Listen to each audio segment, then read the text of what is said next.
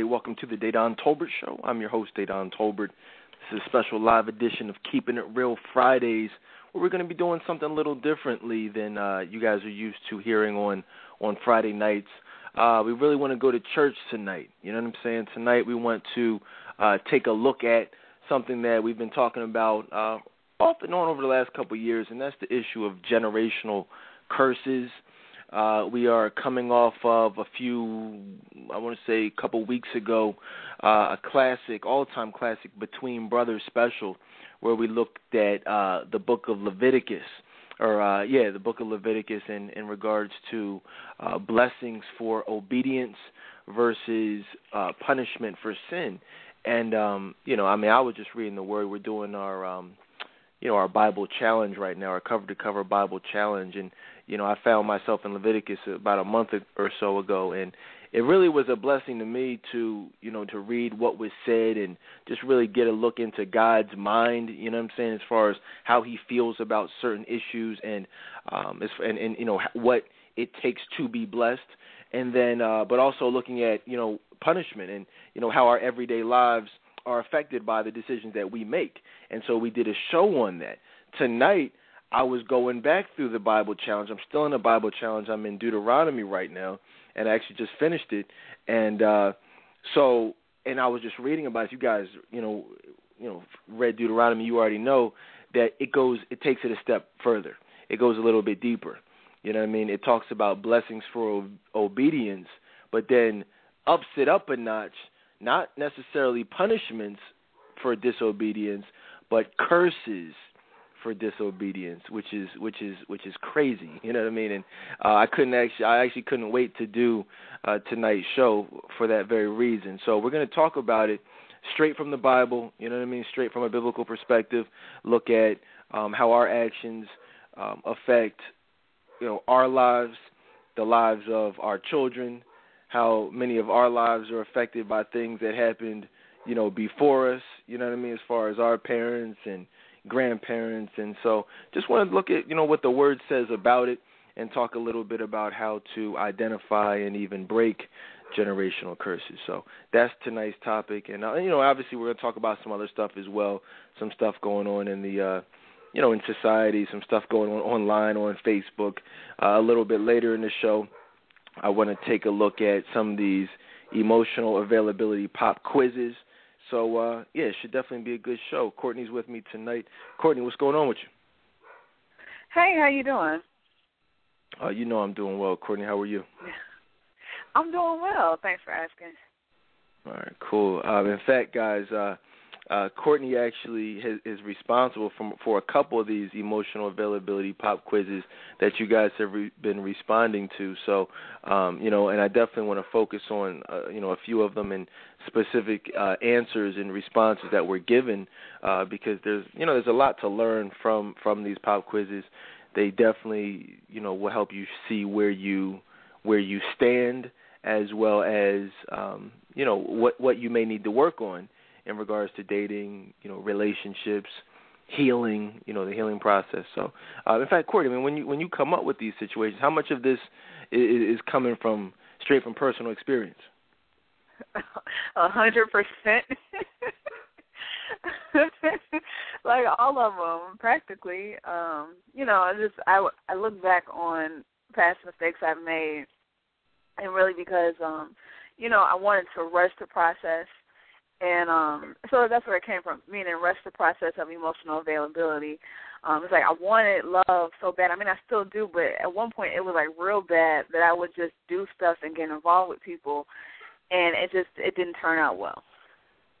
Right. So and and you know when we do these just you know take it you know as that you know what i mean? Look at it for what it is which is like i said a learning experience and it's either coming from it's really great how we do it. You know, like Courtney just said, she a lot of the responses she gives, a lot of the stories that you hear from her, the advice she gives, the counseling she gives, it comes from a lot of the mistakes that she's made just as a woman and uh, in regards to her relationships and dealings with men. Myself, same thing. It comes straight from the opposite end of the spectrum. You know, me being the, a not you know a not so good guy. You know what I'm saying? Putting women in certain situations that they should not have been put in. So you know, it's just a matter of um get you know doing our best to uh to give back. So that's what um that's what we're gonna do tonight, and I am excited. Courtney, uh, generational curses. You know what I mean? Like, are you you excited to talk about that tonight? Yes, I am. I'm always, always. I want to say something real quick. I'm sorry. Oh, go ahead. It's a little bit off topic, but um, I was just thinking about just the stuff that's in the news, and um, you know, if we could just, you know, really say a prayer for what's going on in this world, as far as, I mean, like on a global scale, as far as what's you know going to happen as far as the war, and then even locally within your own cities. Um, I was just reading the newspaper, and this young girl was at a sleepover with her friends, you know, just playing around, having a good time, and you know, she like someone just like outside of her house just started shooting, and it like went in her house, and it you know it hit her, it struck her in the head. Mm. And she was just having a good time. Just it was supposed to be like you know a sleepover, fun time, and it ended in tragedy. So, um, yeah, that that hurt me. I didn't know her personally, but it was just like, wow, it's crazy out here. Yeah, it's uh, you know, I would you like Courtney said, you know, say a prayer for the world, say a prayer for your families, your children. You know, uh, you know, we we're living in. The, I know it seems cliche, but you know, what the re- the reality is, we are living in the last days. We are, and I'll, and we'll talk about that tonight. In fact, that we you know, we're seeing a lot of things happen on a scale that have never been seen before. You know, it's like hur- hurricanes are bigger than they've ever been, tornadoes are bigger than they've ever been, you know, um earthquakes, violence, wars, um tragedies. Like we're just seeing stuff that's absolutely unprecedented. And and unfortunately, guys, I mean, I, you know, we are on like like what you see is a direct result of a lot of the mistakes and the sin that came before us. You know, when we talk about curses like this, we're seeing a lot of this stuff. You know, as the Bible says, we will. You know, as the as the end draws near, and not, not you know not to scare anybody, but like I said, the word is is relevant. You know what I'm saying, and is timeless and and is applicable to what's going on in, in today's society. And so just keep that in mind. You know, when, when you are living everyday lives, you know, and, and just understand what you're seeing around you. Um, you know, we were talking about the other night the whole Israel and uh, Palestine conflict. You know, and and you really got to look at. You know, I would just encourage you guys. You know, I know a lot of people support the president. You know, a lot of people support. When I mean that's it, they support the president. You know what I mean? You know, unfortunately, as if he's somehow different or separated from the government. You know what I mean? It's like, oh, you know, the government this, the government that, da da da da da da. But I love Barack Obama. It's like, well, like, what do you mean? He, he Obama represents the government. You know what I mean? Like, I don't know if you guys are familiar with the logistics of of this war, of this conflict over there. But if not, you know, you guys got to understand, Israel is a very you know, is is one of our closest allies. You know, we we we finance them, we give them you know money, and we trade with them, and you know all types of things. I mean, they're one of our biggest you know allies and supporters, and and vice versa. And so, I mean, just understand if you if you you know research the the the conflict and the reason for it and what's going on, like missiles going over there, and you know innocent people being killed. You got to understand that's us you you see like that's that's we are doing that. Yeah, it's Israel, but it's also us. You know, they're getting money from us to do that. Obama supports this. Our government supports this. So if you're saying, okay, well, yeah, you know, I don't necessarily agree with that, or I want peace in the Middle East, well, you really got to look at, you know, as far as leadership, well, like, who who is supporting the war? You know what I mean? Who is financing the war? And that's us you know? And so when we look at you know terrorism and you know other things like that just understand that you know people are being attacked. You know what i mean? So you're not only going to fight the people who are attacking you but you're going to fight the people who are supporting the people attacking you. Does that make sense courtney? Yeah it does. Things a moneymaker. Yeah so i mean it, it, it's about money it's about power it's about imperialism you know, it's just about a lot of you know, we're talking about a spiritual war here. You know what I mean? You know, we're talking about the one world government, the new world order. So we're talking about a lot of different stuff. So just just keep all that stuff in mind, and as Courtney said, keep those people uh, in in uh, in prayer. Uh, speaking of spiritual wars, this this is crazy. I wasn't even gonna uh, wasn't even planning on talking about this, but I just saw a trailer. Did you see this trailer? I meant to post it on Facebook. I'll post it after the show, or maybe sometime you know during the show. But uh, evidently on like the, the the Adult Swim network, I think it's you know which is either controlled or something by the the Cartoon Network. But there's a new uh, the people who did the Boondocks. They came out with some show or are coming out with a show called uh, Black Jesus, which is I mean what? it's yo yo I, that's what I said. I couldn't believe it. I couldn't believe. I'm gonna post it. It it was ridiculous. You got you know some black. I, I know Charlie Murphy's in it. Um, you know, a couple other people. I forget who else is in it. Um, you know, uh, John Witherspoon. You know, from Fridays and the Wayans brothers. You know, like he's in it. And there's I don't know who the guy is, but there's basically a guy. You know, with basically pretending to be Jesus. You know what I mean? With like this long wig on and like running around with a robe, but he's cussing, he's drinking. He's just I mean it's like a total mockery of of, of Jesus Christ. I mean it was just amazing to see that. You know what I mean? And just to see that the the people um have no reverence, you know, for the sovereignty of the name of of God, you know, the Son of God, you know, Christianity as a whole. And you know you guys got to understand you don't see people which which which almost is really a compliment to to a certain extent because um you know as we talk about generational curses and the reasons for these curses you know um you know you really got to look at you know you don't see people making a mockery of Islam or Allah Muhammad uh you know Buddha you don't see that you know and and there's a reason for that you know what I'm saying? When you look at the powers that be you look at you know who uh controls the entertainment industry you know you really got to look at like well you know people are intimidated people are sca- are scared they're afraid you know people like to laugh to keep from being depressed and you know and and when you look at like wow i see power in the name jesus christ when you don't subscribe to that when you don't understand that when you just are afraid to put your you know your life in, in, God's hands and you know accept Him as your Lord and Savior Jesus Christ for whatever reason, maybe it's hurt, pain, whatever, ignorance. You know, you're you. That's where you get people making a mockery. That's where you get people trying to be just disrespectful, and um, you know that's what we have here. I mean, this is this is. I'm gonna post it. I'm gonna post it. Google it though, if y'all in the meantime. But yeah, it's called Black Jesus. You ain't hear about that? No, that's crazy. It's crazy It's crazy, man. It's really it's crazy out here. You know, in fact, I posted about that. I just saw this maybe an hour ago. But one of the things I posted what a couple of days ago on Facebook, and we're going to go deeper into this tonight in Deuteronomy.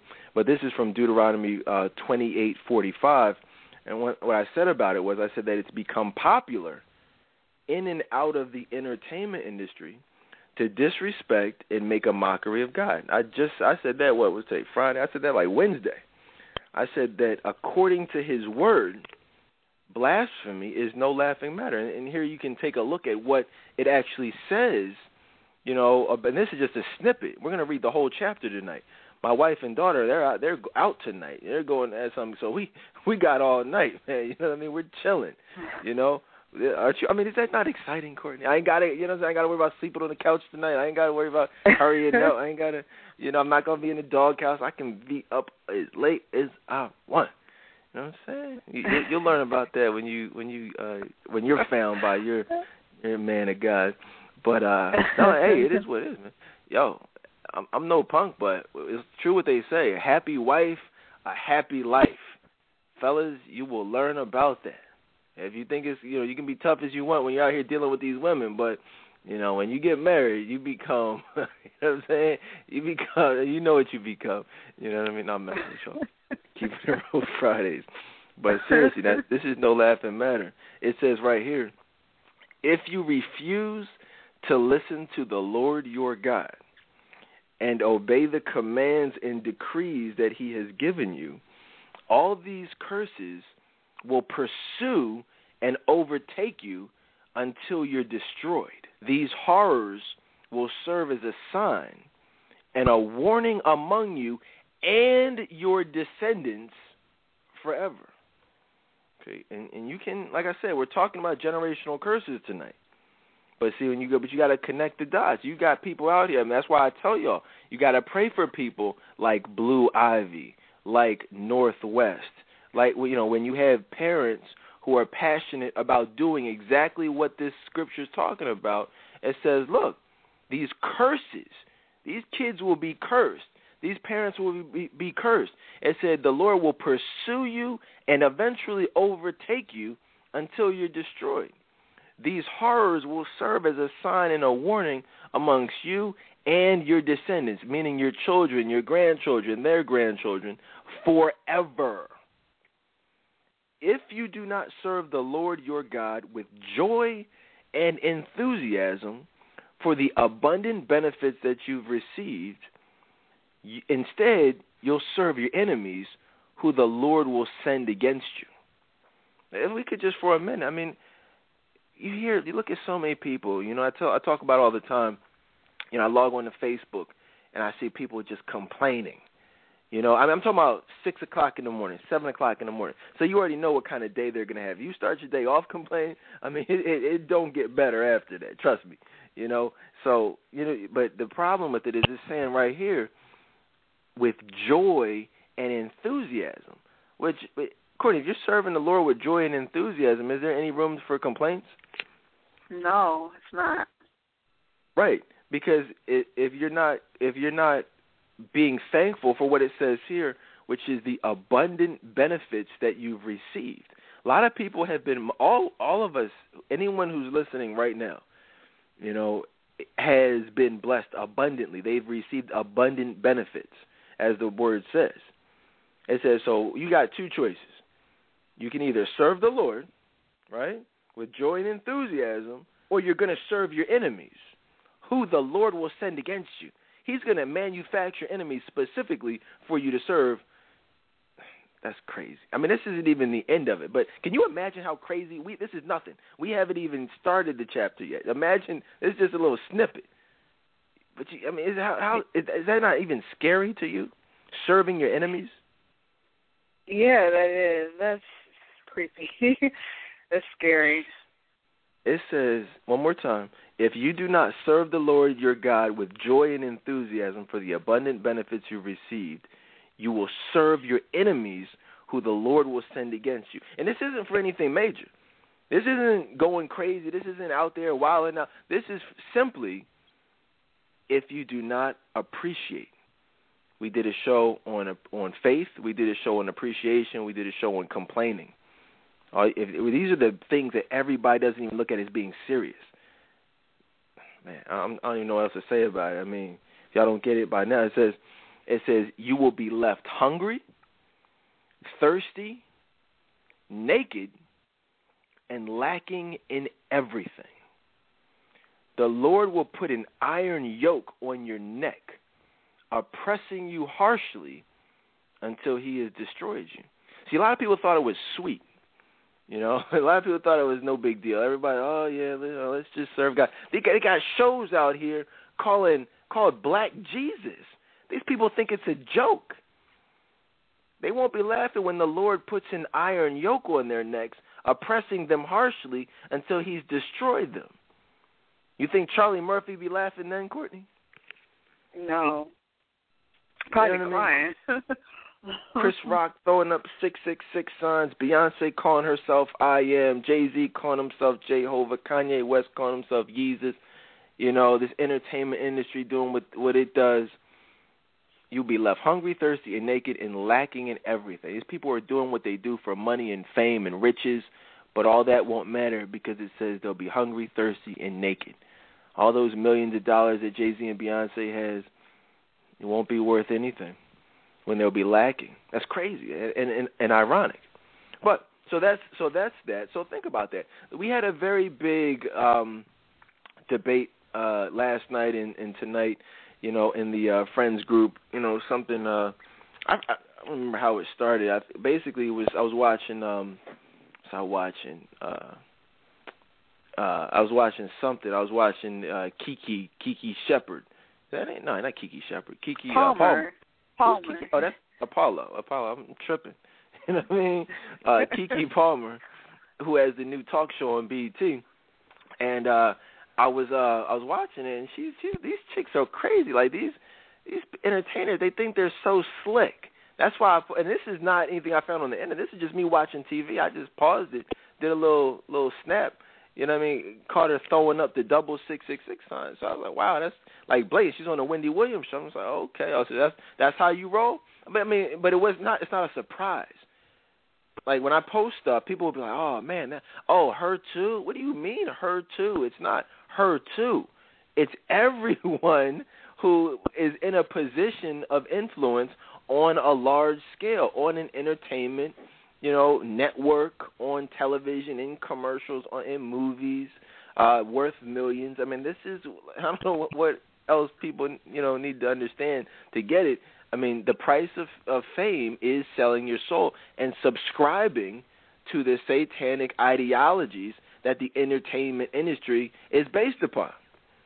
Okay, you don't like somebody asked me a question last night. It was a, it was a good question. He said, "So if your show takes off and you become, you know, heard all over, uh, you know what I'm saying, and, and this and that, and you know, you get millions out." I said, well, "I said, does that mean you've sold out?" I said, "Yes, yes, that's exactly what it means." You know what I mean? Like if you see me on a different level than you see me now, with millions of dollars in my pocket and you know faces on face on magazines and you know uh doing all this extra stuff, the the the, the people that will put me there, they say, well, no, what about hard work and dedication? Yeah, you can. That's when you really get to a high level. When you get put in the hard work and dedication, you know, and you sell your soul. Oh yeah, a lot of people who who are who have sold their soul who don't even put in hard work and dedication. You know what I'm saying? That's what people don't get. It yeah, that's when you get to a superstar level.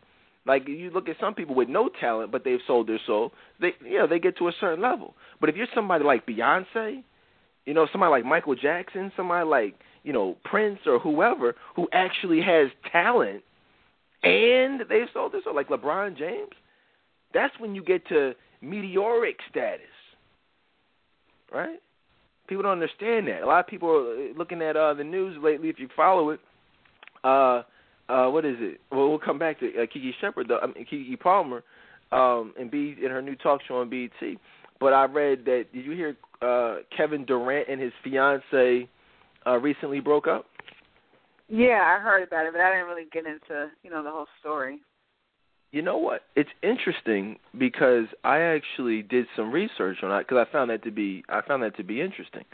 Uh, one of the things that I found to be interesting was cause I had you know I, I know what he's into, and I'm not sure if you guys do also, but um, you know if, for me those of you who don't know, he's signed to Jay Z's Roc Nation sports management group, and you know we I think by now we all know you know what Jay Z represents, what he stands for, and you know he literally sold his soul uh, to the devil. I mean, but he had sold out prior to that anyway. When you look at his endorsements and you know a lot of other you know symbolism that he was you know partaking in prior to that, but now he just kind of cemented it. You know when he signed with Jay Z. Um, and, it's interesting. I did some research on her. And that's what I would encourage you guys to do. Do some research on her. She's not a celebrity. I know she plays basketball, but she's not, you know, on that level. She comes from a, a small town. And I watched several interviews with her, and I just got a sense of um I don't know, I got a just a, a sense of peace about her. Um, you know, she's definitely a Christian, uh is you know, very close with her family, uh was very uh is very passionate about Jesus Christ and not afraid to talk and speak about Jesus Christ and her love for Jesus Christ and, you know, what that means for her and even talks about how she was living in the world and she spoke about how you know the process for her giving her life to God, and it was cool to listen to. And then you know, uh, you guys look at what's going on. The reason that she gave about breaking up with him was that she is, you know, I guess basically he is not prepared and was not prepared to walk away from certain aspects of the entertainment industry, the sports industry.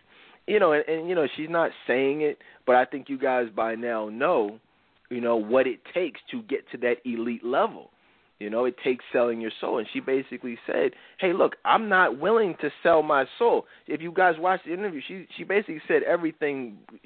She just stopped short of saying that because you know there's certain things you just can't say. Um, you know what I'm saying about that when you know about that. But she said as much as she possibly could, basically saying, "Look, I had to go. I had to. We. It was for spiritual reasons. I mean, you guys do the math on that. You know, do the math. And this is, and again, this is someone. He he is someone who calls himself a Christian. And so don't be fooled by people who call themselves Christians, but subscribe to other things that are not of God.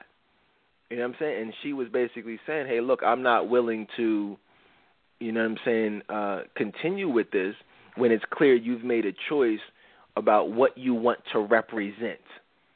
You know, and so I, I, you know, I salute her you know, and I commend her for making that decision. How about that, Courtney? Yeah, that's great. I have a lot of respect for her because I can't say that everyone would have walked away. Oh yeah. I mean, this is. I mean, you guys got to really look at it. I mean, this is someone. We're not talking about, you know, a prenuptial agreement. They're not married. This is just something. That's when you know it's genuine. Like when you just walk away and you're not even worried about the the repercussions, uh, uh, you know, and loss of financial whatever, you know, because this is a superstar. It's the MVP of the league. But you know that's what you're willing to do when when you make that, you know, that decision. Um, I was uh, to live for Jesus Christ.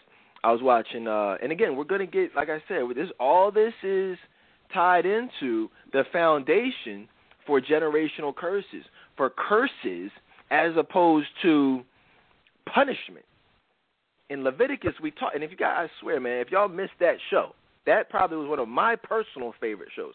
Blessings for obedience, uh, and then punishment for for disobedience. But tonight, we're to, the Bible takes it a step further, and we're going to take it a step further and talk about the difference between just punishments and actual curses. That's crazy. You know what I mean? Like that's like off the chain right there. But I was watching. uh So I was watching. I saw Keke Palmer. I was watching uh what is that? R&B Divas LA. Many of you may remember our special from last season where we talked about uh um uh, not Chrisette Michele, um what is it? Miss Chalet, uh, Kelly Price, uh Claudette Ortiz, uh who else is on there? Courtney, Dawn I know you watched it. Dawn, Dawn Robinson. Robinson. Yeah. And uh what's her name? Chanté Moore. Chanté Moore, right? And and that was a really good show. I think I rebroadcasted it maybe like a month ago or something like that. Definitely check that out if you missed our in-depth analyzation of each of those characters. This season, Chrisette Michele is on there, and I don't know if you guys watched it. Did you did you, did you see it at all, Courtney? Yeah, I, wa- I watched both um episodes because I think it's only two episodes in. So, I think yeah. we start. Me and my wife started at the second episode. I think I missed the first episode. In fact, I know I did. But did you notice anything interesting from Chrisette Michele on the first on the second episode? Yeah, she threw the um the six six six up, and she did it like a double one too with both hands. I was like, wow, that's crazy. Well, not really crazy because you know we know what's up, but it was like, you know, it was so obvious, and it's funny because she's actually like the newcomer on the show, but she's like being pushed to the forefront as the star. I don't know if you noticed that. Like it's kind of being more about her. Right, and well, I mean, and there you go. That's why. You know, and that's what I'm saying. Like everything that we say, you can see for yourselves. Like just watch it, and you'd be like, "Wow, that's interesting." She's just talking, and then blatantly just throws up this. Like, what does that mean? I was debating with somebody in the group the other day. We was going back and forth saying different things. I said, "Well, look, you tell me then." You know what I mean? Like, well, what do you what you what do you think that means?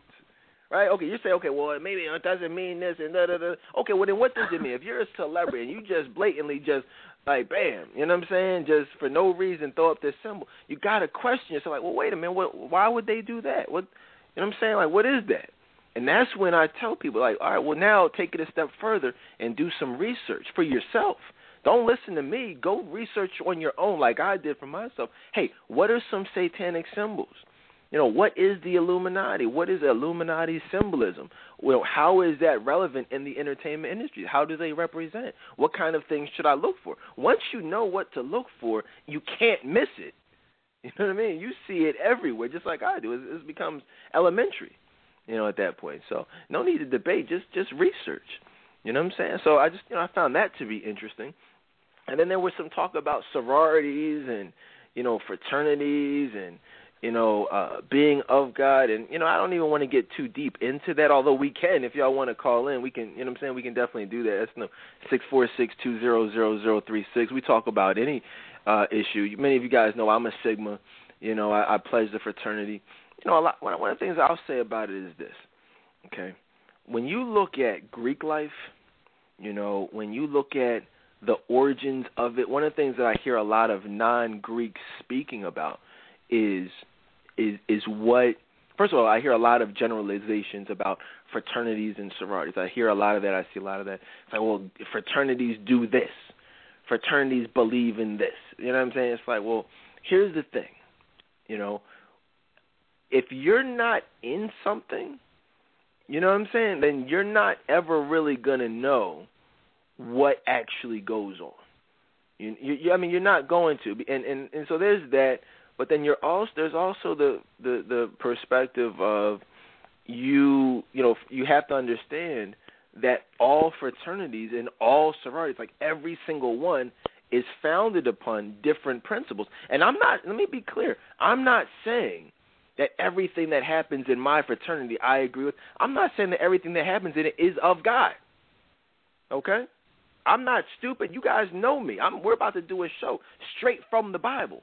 I know what the Bible says about oaths and and secrecy. I I I read the Bible myself. I get it all.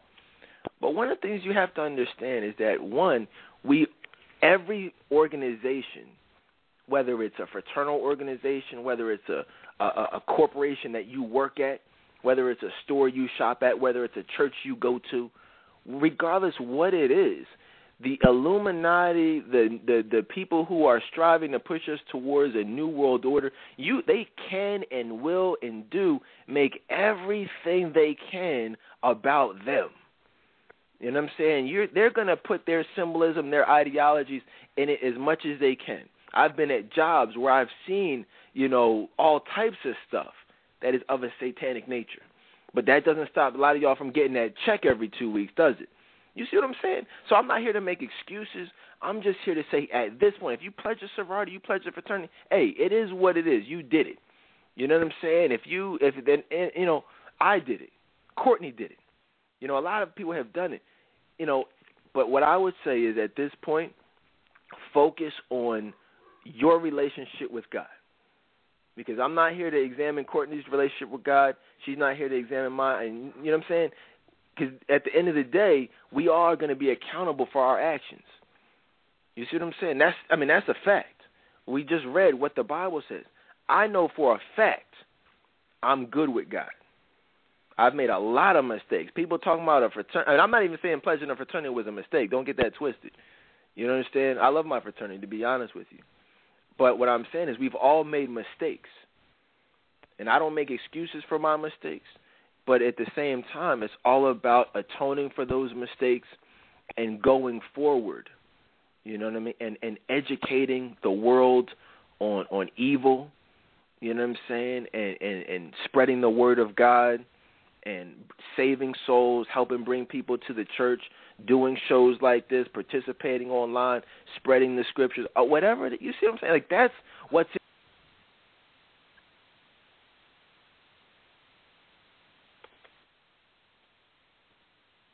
I think we're having some technical difficulties with Courtney's line for a second, but we'll we'll come back to Courtney. But you guys, I hope you guys see my point with all this. It's all it's all a matter of focusing on um, where you stand now. We got Courtney back. Courtney, what's your thoughts on all this Greek life? Well, right. What I'll say about that is, you know, there are a lot of inaccuracies. You know, I know there, you know, I've heard a lot of the accusations, but what I'll speak on is just for me personally. Um, although there are some inaccuracies of what people were, were saying about it, what I will say and what I can relate to is just the um, form of idolatry. And like I said, I'm speaking from my experience because I made the sorority like God to me, and I shouldn't have. And so as a result, I personally I had to step back. Um, but I will encourage people to just not make accusations about what they think is going on if they don't know and if they haven't experienced it. Right, and and you can't do, right. You see what I'm saying? You can't even do that because like that's like, like for me, I could I can speak about Sigma. I mean, I don't do that because there's certain things that you know what I'm saying are, are not supposed to be spoken about. But what I'm saying is, I can't speak about what goes on behind closed doors of, of Kappa Alpha Psi. I can speak on what I see, but as far as the, the, the, the fundamentals of what they believe and what they were founded upon, that's certain stuff that's not I I, w- I won't even know about. So I know y'all don't know about it. You see what I'm saying? Like you can't, you know, Phi Beta Sigma and Kappa Alpha Psi are two totally different organizations. So you can't say fraternities when we are totally opposite from them. You feel what I'm saying? Our international president is an, inter, an ordained minister. So I'm not even, but that's neither here nor there. But I would just encourage everybody to, I mean, definitely do your research on whatever you want to research on, because I would never prevent anybody from educating themselves on anything. But just understand and prioritize. You know, that's the most important things. You know, prioritize. You know, what are you doing to bring people to to Christ? That's all. That's really what it's about let's keep it moving though. And you guys, like I said, we're here all night, man. This is keeping it real Fridays. We don't really have a, uh, you know, I mean, what we do, we're gonna be talking about some specific things tonight. But you know, if y'all have questions or situations or anything you guys want to chime in on, weigh in on, you know, definitely, man, hit us up. We're here all night. I told you I don't have a, a curfew tonight. You know what I mean? The wife gave me the, the, the, you know, the uh the stay up all night pass tonight, so it's all good. Um, what else, man? What's going on with this uh Facebook, Courtney? you know, Facebook, this I'm so game. What what is this? What is the meaning I'm so Philly? I'm so Chicago. I'm so, you know what I mean like what is going on with this, Courtney? Are you familiar with this Facebook phenomenon? Yeah, actually, believe it or not, I actually enjoy reading some of them, but it has it's gotten a little out of control because it's a little bit too much. And so I, I see what you're saying because that's what you said um, on Facebook. Just you were sick of seeing it because it, it was overkill. It was. Well, here's the thing. Here's the thing with me. You know, with me, I mean, I'm not. You know, I, I don't really care. But my thing is this. You know, like if you do what you do, my I mean, I have I have no problem doing certain things. I like to have fun just as much as the next guy and I agree. I have read some of them. It's like, oh, okay, yeah, you're so, like certain people will post things like from my city, and you know, I'm like, okay, yeah, I remember that too.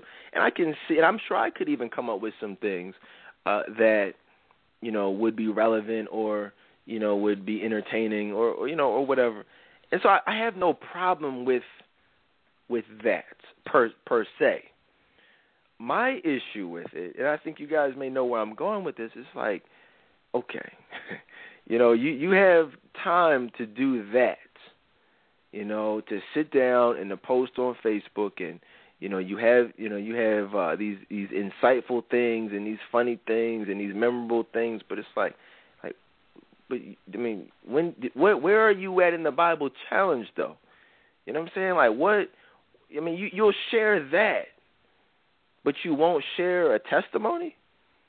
You know, you you won't share a scripture you won't share an inspirational message that you know will be a blessing to somebody. You'll make somebody laugh, but you won't try to save their soul. I mean, and I'm not, hey, but like like like Kermit the Frog says, but that ain't none of my business though, right?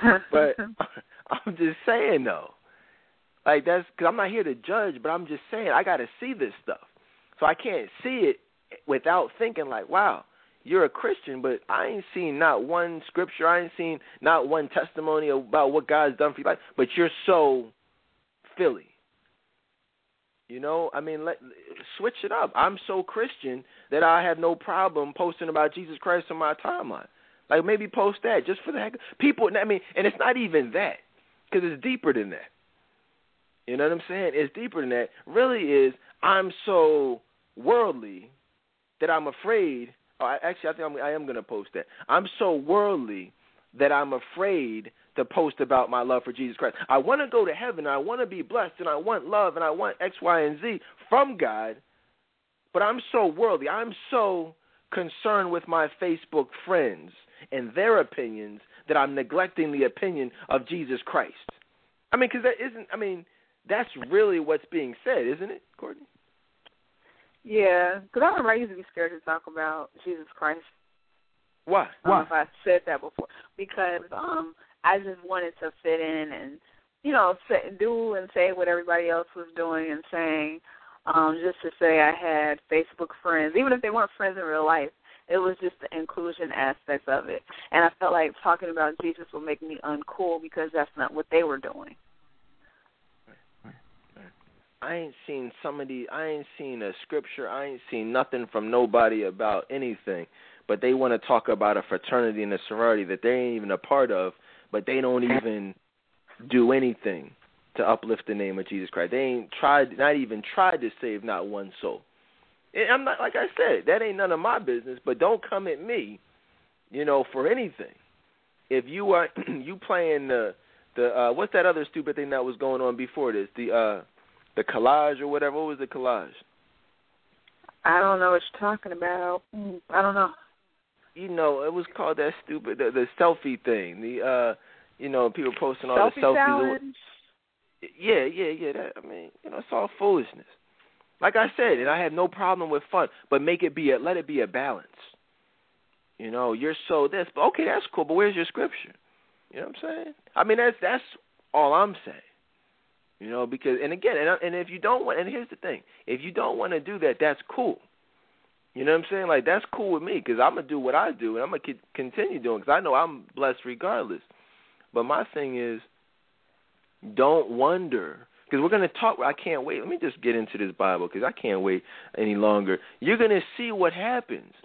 You're gonna see the punishments or and the curses that happen when you don't serve God with joy and enthusiasm. You got joy about the I'm so Philly game or whatever.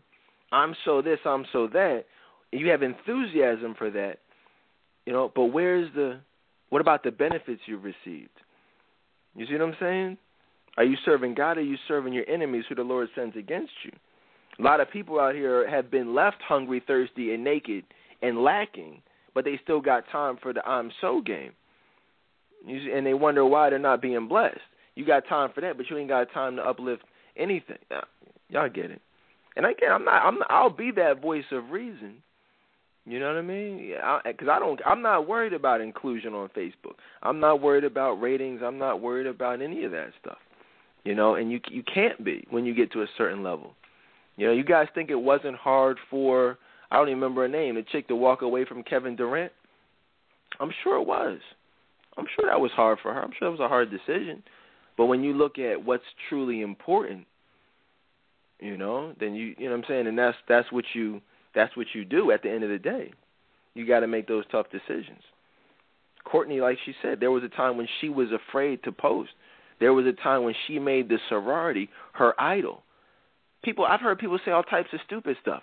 Oh, I heard they worship a, a, a you know another. They take oaths to another god. I'm like, what? How do you know who? What? Like, what are you talking about? I never took another oath to, uh, oath to worship another god or anything crazy like that. Like people just say stupid stuff, you know, and don't believe everything you see on YouTube either. You know what I mean? Like really, like if you want to know about a fraternity or sorority, talk to someone in an actual fraternity or sorority, not someone who's renounced or you know their, their whole membership or anything of that nature. I'm talking about someone who's actually in it. Talk to them, you know, and is proud to be in it. That's what it is. Because you don't ever really hear Greeks talking about, you know, I mean, you know what I'm saying, Greek life. It's always non-Greeks criticizing something that they never did. And we've done a few specials on Greek life over the last uh, several years on the show. You can Google them and hear you know some of those shows because they were they were definitely very informative. We may need to do another one just to open because see I like controversy. You know I don't have a problem. We can talk about the uncomfortable issues, the controversial issues. We can do that. You know what I mean? But and, you know and we don't have to always agree. There's sometimes we just have to agree to disagree.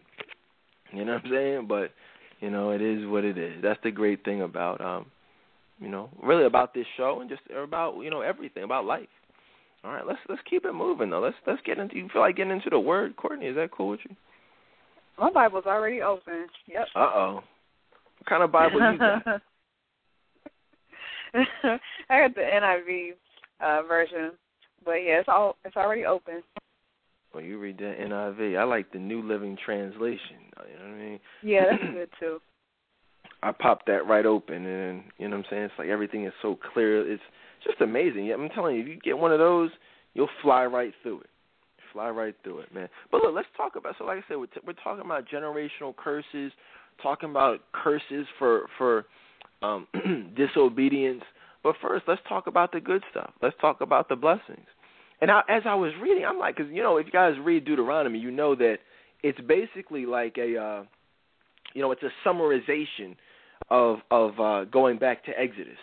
You know, it basically recaps. Is Moses recapping pretty much everything that happened along their journey, which is really just amazing to read. You know what I mean? In, in, a, in a chapter, everything that happened over the course of several chapters, which is really great, and uh, it just kind of summarizes everything. And um, so I'm reading it. I'm like, okay, yeah, a lot of stuff like I already read, and was just a good refresher. But then when you get to the end of Deuteronomy, I'm thinking that's just what it was because I was like, oh, okay, blessings for obedience, you know, uh, punishment for disobedience. I'm thinking it's going to be like the same thing. So as I'm reading, I'm like, oh, okay, yeah, wait, blessings for obedience, and I'm reading the blessings. I'm like, wait a minute, this is different. This is this is the same thing. And then I'm I'm reading it. I'm like, because y'all know how sometimes stuff kind of gets jumbled together depending on the time of the day that you're reading, or you know whatever else. I'm keeping it real. You know what I mean? Keeping it real. Friday. So I had to really focus and go back a, couple times. Like, wait a minute, am I reading the same? Or I'm like, it seems different. I'm reading. I'm like, wait a minute. The blessings were a little bit different. I'm gonna talk. I'm like, but wait a minute. This isn't even. So I had to go all the way back to Leviticus uh, 28. I'm like, wait a minute. This is this is not even talking about punishments anymore. These are curses and it's deeper. It's more of them. It's more harsh. It's more like it's more scary. It's it's more amazing. I'm just like, wow. Did you notice the difference when you did you have to go back and read it again? No, I hadn't. You you hadn't noticed the difference, or you hadn't didn't have to go back. No, I'm saying I hadn't noticed the difference because I'm just now getting to the point where I'm, you know, meditating on it. Before I was just trying to fly through it, so that's why I didn't know. So yeah. No, and that's real. No, and that's it's keeping it real Fridays. yeah, no, I respect that. That's what I mean. Cause keep it. I mean, sometimes that's what we do. Like you just want to say, okay, I read the Bible to read, you know, to have read the Bible, but you know, it's not about that. I've been in Deuteronomy for a minute. You know, for a minute because, and when you, that's how you know when you're really getting the word, when you when you when you stay there, when you'll read for two hours, but really only get through maybe a couple chapters, you know, and, and it's it's amazing because there's so there's so much that you can just focus on and meditate on, and you know, shout out to Erin with her meditations, you know, but so I say all to say, really read it and then go back to Leviticus, read Leviticus, and then you know really look at the differences that we're about to talk about. Cause, and then even go back and listen to the show. If you missed, if you're listening tonight, but you missed the show from a couple weeks ago on blessings for obedience, punishment for uh, disobedience, you know what I'm saying? Definitely listen to that show because I cannot stress enough how important that was. Um, but tonight, we're taking it to the whole level of curses, which is which is crazy. Let's look at where, so Deuteronomy 28 says, uh, you know, blessings for obedience. Let's t- talk about what what you will receive if you obey fully, or excuse me, fully obey the Lord your God, and carefully keep all His commands that I am giving you today. The Lord your God will set you high above all the nations of the world, which is a blessing in and of itself. Somebody says, you know, you know, you say, well, you're you're no better than so and so. Well, no, you actually you are. You know what I mean? Like people, it's not about being arrogant. It's not about being like, oh, you, you, you know, better than me. No, no, no. Actually, I am. You know, that's no disrespect. You know what I mean? But we are actually a chosen people.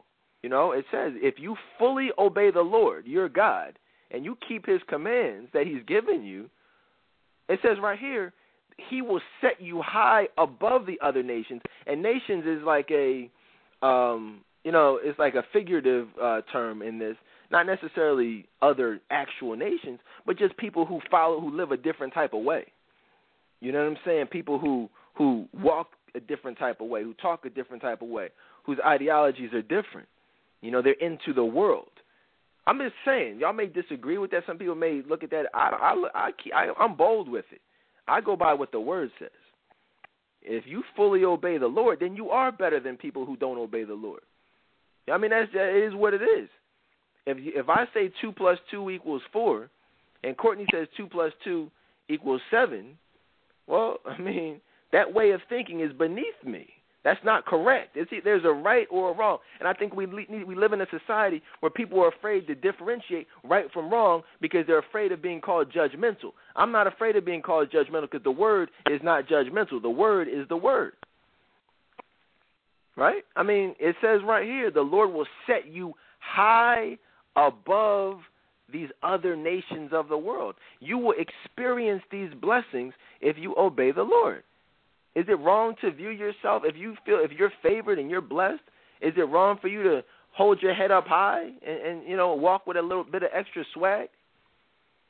No, not at all. That's what we're supposed to do. We're su- we're not supposed to be all timid and, and I'm not saying you can't be humble, but you don't have to walk with your head down and act like whatever. You can actually, you know what I mean? Get a little. My my mom used to tell me, she said, "Get that bop out of your walk." you know what I'm saying? Get, you know what I mean? Put them pants up, do that, get that bop. You know, she said, "You better take that back to wherever you got it from." You know, and so, hey, sometimes you got to do what you got to do. But it says you will experience all these blessings if you obey the Lord. You will be blessed. You won't get dogged out. You won't be a hoe. You won't have to have a, a broken heart. You won't be poor. This ain't no prosperity preaching, but you won't be poor. You won't be destitute. You know, uh, whatever it says right here in, in verse three. Your towns and your fields will be blessed. You know what I mean? That's that's a blessing right there. You, you know what I'm saying? Your bank account will be blessed.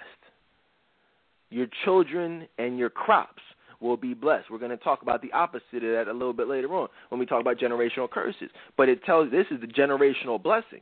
Everybody wants to talk about generational curses, but they don't talk about generational blessings. How do you want your kids to do well? You want your grandkids to do well. But, you know what I'm saying? Are you keeping all his commands?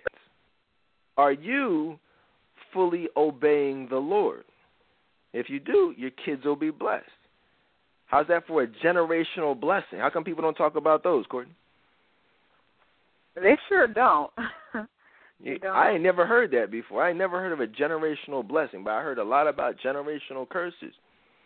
The reason for that is because people aren't worried about their kids in that regard. How many moms you see on Facebook acting like hoes? You know what I mean? I'm just saying. And then wondering why their kids aren't being blessed.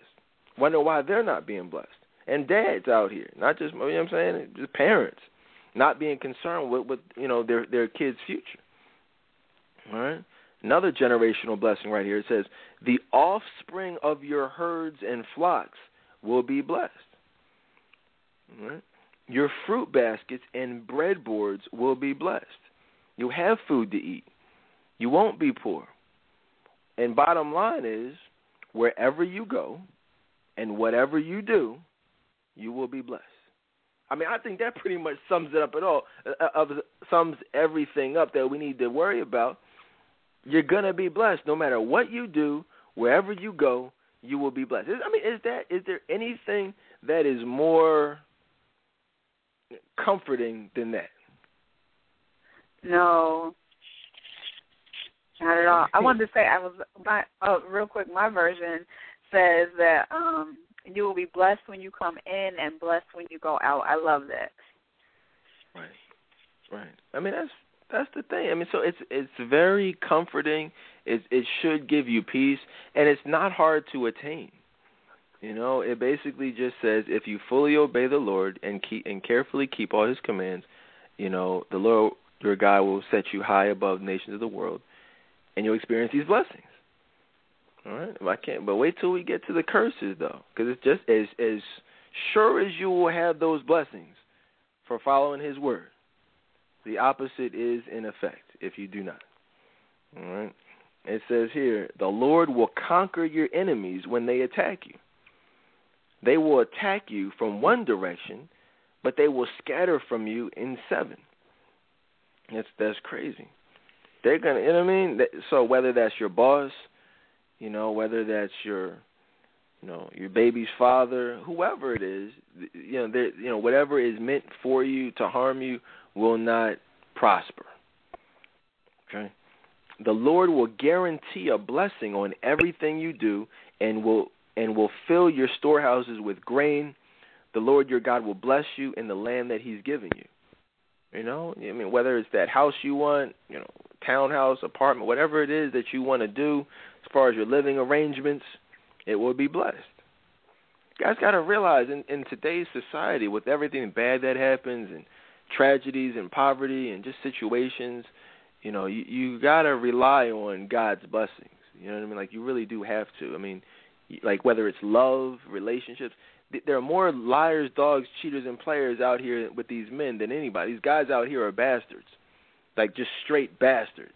Trust me on that. Like most men are complete bastards. If you want love, trust and believe. The only way you're going to ever have true love is to do what these scriptures are saying. Otherwise, you will end up with a bastard. I promise you that. You know what I mean? Like there's no way around that. You try to date you want to go on Match.com. You want to meet somebody on Christian Mingle, thinking, "Oh yeah, I'm gonna get a man of God on Christian." Mingle. Okay, you can try that if you want to, but you're gonna end up single and a single mom unless you do things the right way. I tell you all that from an emotional availability standpoint. If you're not, if you're, that's why I do these quizzes. If you find yourself, you know, not really giving the best answer with these pop quizzes, you know, you might want to reach out for some private counseling because, you know, it may seem nice up front, but you know, at the end of the day, things do crumble when it's not done the proper way. But here it says here, uh, if you obey the commands of the Lord your God and walk in His ways, the Lord will establish you as His holy people, as He swore He would do. Then all the nations of the world will see that you are a people claimed by the Lord, and they will stand in awe of you. All right, that's the thing about it they will stand in awe of you. You know, people. You ever see people? They just look at you a certain type of way. Well, that's why. You ever get people that that that hate on you for no reason? You ever get fired from a job for no reason? These are all these these are the reasons right here. It says the nations of the world. Again, when he, when he speaks about nations, it's mainly other people with other beliefs, other ways of living, that are not for God, it says that the worldly people will see will look at you and they'll see God. They'll, it says you they will see that you are a people claimed by the Lord and they will stand in awe of you. Well, what do they do? What do you do when you see a a, a pretty girl in in the mall? You you stand in awe of her and then you hate on her. Not not y'all listening, but those other people. I know y'all don't do that. I'm talking about the other people. Y'all, y'all, a lot of y'all hate. You know what I'm saying? Mm, she don't need to have that on. Mm-hmm. Look at her shoes. Y'all, I seen women looking, look at my wife up and down, man. Look at her toes. Look at her hair. Look at her outfit. Look back at me. Then look back at her. I'm like, yo, what? Like, what are y'all looking at, man? my homie was like, his wife be tripping. He is.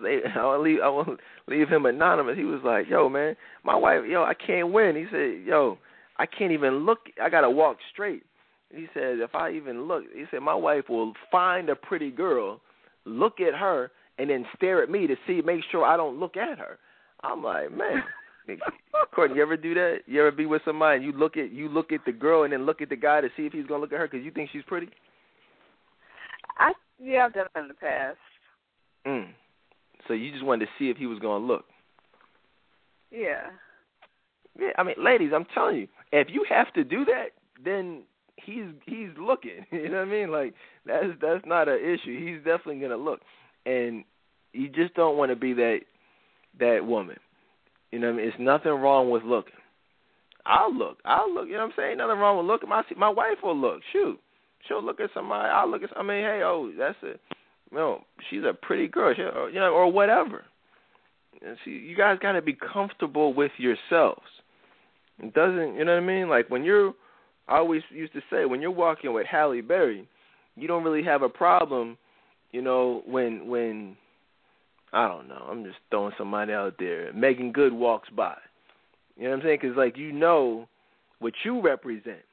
That's why you got to be confident with yourself. But if you precious, well, I mean, you see what I'm saying? You don't want to, you don't want to do that.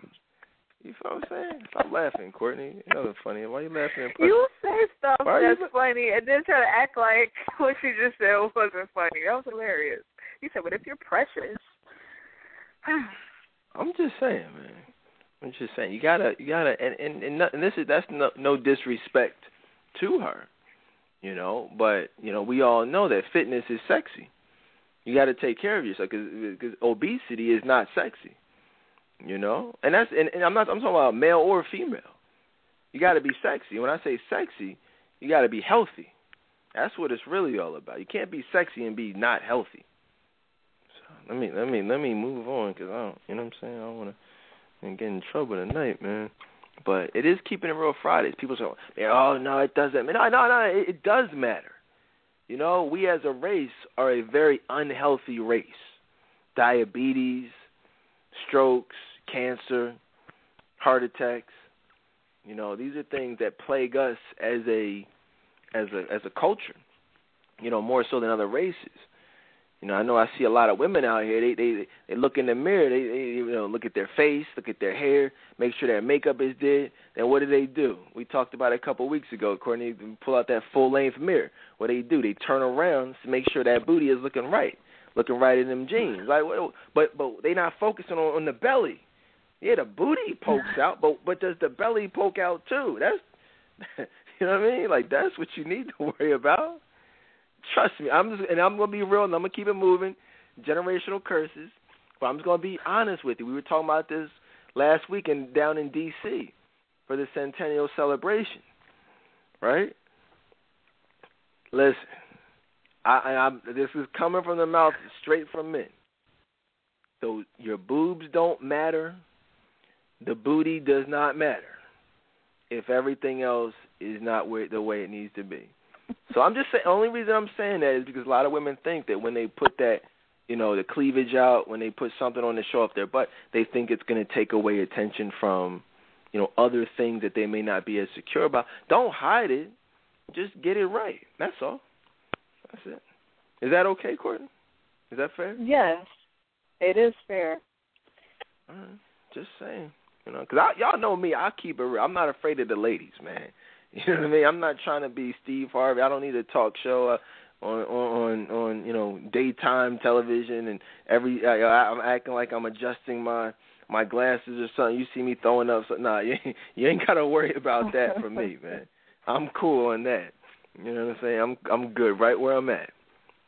You know, so let's look at what else is going on here in Deuteronomy. Who would have thought that Deuteronomy was as is as detailed and as crazy as it is, man. Just off the hook.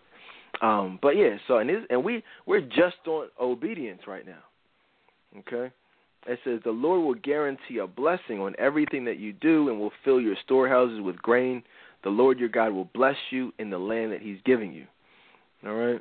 Um, moving down a little bit, it says people will stand in awe of you. The Lord will give you prosperity in the land he swore to your ancestors to give you, blessing you with many children, numerous livestock, and abundant crops. The Lord will send rain at the proper time from his rich treasury in the heavens and will bless all the work that you do. You will lend to many nations, but you will never need to borrow from them. That's crazy. So we it talked about having you having the houses that you wanted, the food that you wanted, everything that you wanted, but never having to borrow. Imagine driving the car, your dream car, but never having to borrow for it. Imagine going to school where you wanted to go to school, but not having any student loans. That's basically the translation of all of this. You know, and even if you do have to have them, it won't even. You know, you see what I'm saying? It won't even matter. Nothing will even matter because you'll be blessed. It says that if you listen to these commands of the Lord your God that I'm giving you today, and you carefully obey them, the Lord will make you the head and not the tail, and you will always be on top and never at the bottom. You must not turn away from any of the commands that I'm giving you today, nor follow after other gods or worship them. I'm gonna be honest with you, and this is just a testimony. You guys can take it how you want. You know, I'm not an arrogant person. I'm just a blessed person. And I can say with 100% certainty, when I look back over the course of my life, I have always, I shouldn't say always, but I can speak on now. Actually, I really, I can't even say it. Not always. I really always have been on the top. I've never been at the bottom. I'm certainly not at the bottom now. I feel like I'm on the top. You see what I'm saying? I feel like I'm a living testimony to this scripture. And I'm believe I'm I'm like I'm just being honest with you guys. Like I'm not even trying to brag. I'm not even trying to everything that I have now, everything that I've received is nothing but Jesus Christ, the blessing of God. Um, you know, my whole life is a testimony. You see what I'm saying? And this is a, a I am a I feel like I am my family is a living testimony or and a living um I don't even know what you want to call it example of this scripture. You're the head and not the tail. You'll always be on top and never at the bottom. Is that a is that a great feeling, Courtney? You ever experienced being at the top and never at the bottom? Yeah, actually I have. I have. But there were times where I was at the bottom. That's why I hesitated. Um, but being on top there it feels good. It feels good and it is a it's a, a state of mind. Because here's the thing. Bible says if you go back up, if you scroll back up in your computers or you know turn back in your Bibles, it says that you will you, you know what I'm saying, you will always you have to praise God uh joyfully basically. You know what I'm saying? You have to praise God with enthusiasm. You know, so if you're doing those things, then it's really hard to not view yourself as being on top because again, you're recognizing the abundance of blessings that you've already, you know, received. So, even when you when you're not really on top, you're on top. Or you better believe that you are, and that's how you get back on top. So it's all it's all a mind game, really. It's all about just convincing yourself, you know, that and and really disproving and disbelieving the lies of the enemy, the evil one. You know anything about the lies of the evil one, Courtney? Yes, I do. I know all about that. Just the those lies and just feels when you get into it. I mean, there are consequences to that. It's like your state of mind is just and your just everything it just diminishes. You know, you feel depressed once you find yourself believing that. Right, right. Let's go to the phone lines. I do see a couple calls. I was going to wait a little bit for some phone calls, but this is keeping it real Fridays, and as I mentioned, we've got all night. The wife they went over to some get together for I don't even know who. You know, I just got the house to myself, so that you know, I mean, that's a blessing for that. I'm just playing, you know what I mean. But uh no, man, we got some time tonight. Six four six two zero zero zero three six six. Hit the number one on your keypad, and uh, you know the fellas know, man. You know, wife and the kids are gone. You get to just chill in the man cave. It's you and the dog, relax. Turn on Sports Center, no interruptions. And you get just, you know what I mean and you guys get to. I, I'm choosing to spend my evening with you guys. You know what I mean? But no, this is fun though. I look forward to this. You guys, hopefully, you guys look forward to this as much as I do because, you know, when you you know got the my wife, I have a daughter, and you know, baby on the way. So it's you know I'll just let you guys know it's going to be harder and harder to do these shows as frequently as I have been doing them. But in the meantime, obviously, you guys can you know listen to the archive shows and get caught up and things like that. But um, you know, I, I say all that to say I really do enjoy you know these shows and just being able to talk to y'all as often as I'm able to. So and I know Courtney feels the same way. But I see some calls on the line, man. Six four six two zero zero zero three six six. Hit the number on your keypad. And uh, see a call from the 484 area code. Welcome to uh, Keeping It Real Fridays. Hi, how are you? I'm doing well. How are you? I'm good. I have a question. Um, I've always heard, you know, throughout the family, that especially the older people, always talking about generational curses. So my question is, like, I wrestle with that because to me, I think it is unfair for an individual to be cursed because of the actions because of the actions of a generation before them. So it's not fair. Like I don't understand it. I think it's cruel personally maybe I don't have the right understanding of what it is. So, what is a generational curse, and how is that fair to right. someone that's been born a different generation later? Like, how do how do I make sense of that? I mean, I ask this out of out of really sincerity because one time, like my mother-in-law was telling me about generational curses, and I try to look back through my family and look at different situations and different outcomes. But what is a generational curse, and is it right. fair? Sure. Thank you. You know, real quick, I mean, we're about we're just about to get into. It. I appreciate your call. I, I definitely appreciate your question because I know for a fact there are tons of people out there just like you, and I was one of them at one time who just genuine. I get it. I, I know you just gen, generally, excuse me, genuinely want to understand, and that's why we're doing tonight's show. So, um, let everybody know where you're calling in from. I'm calling in from Philadelphia. Cool, Philly, my hometown. You chill out for a re- relax, chill, listen to this show because I'm about to. We're about to get into it. And she asked an excellent question: What is it, and how is it fair? I didn't do anything. My mom was a crack kid. My dad was a crack kid. My aunt, my my, you know, whatever is going on, you know, so and so was a pimp. Why am I being punished for them? Why are we being punished for the Israelites you know, uh, and, you know what I'm saying? Because we're all descendants from them. Let's talk about it a little bit. Let's, but first of all, let's answer the question for what it is. You know, but first, before before we even do it, let's look at let's just recap. It's all you got to be obedient. You, you, know, when you talk about because we're gonna, we're gonna we're gonna define the curse. We're gonna hear about the types of curses that happen when you are not obedient. But at the end of the day, it's I think we don't want to take away our own level of responsibility. If you were born into a generational curse, as it's as it's written, you know, then that may be the case. They exist, absolutely. But it's the same thing as soul ties. You can break a generational curse. You know, we are fortunate. See, the people in, in the Old Testament were not fortunate to have someone like Jesus Christ. And I want to just put this out there. We are in the Old Testament we are all this is the law. The Old Testament is basically an outlining of the law. We are now living under the grace that was bestowed upon us by God giving his son, you know, Jesus Christ for our sins. You see what I'm saying? So I, I want to put that out there. A lot of this is the old I mean it is the Old Testament.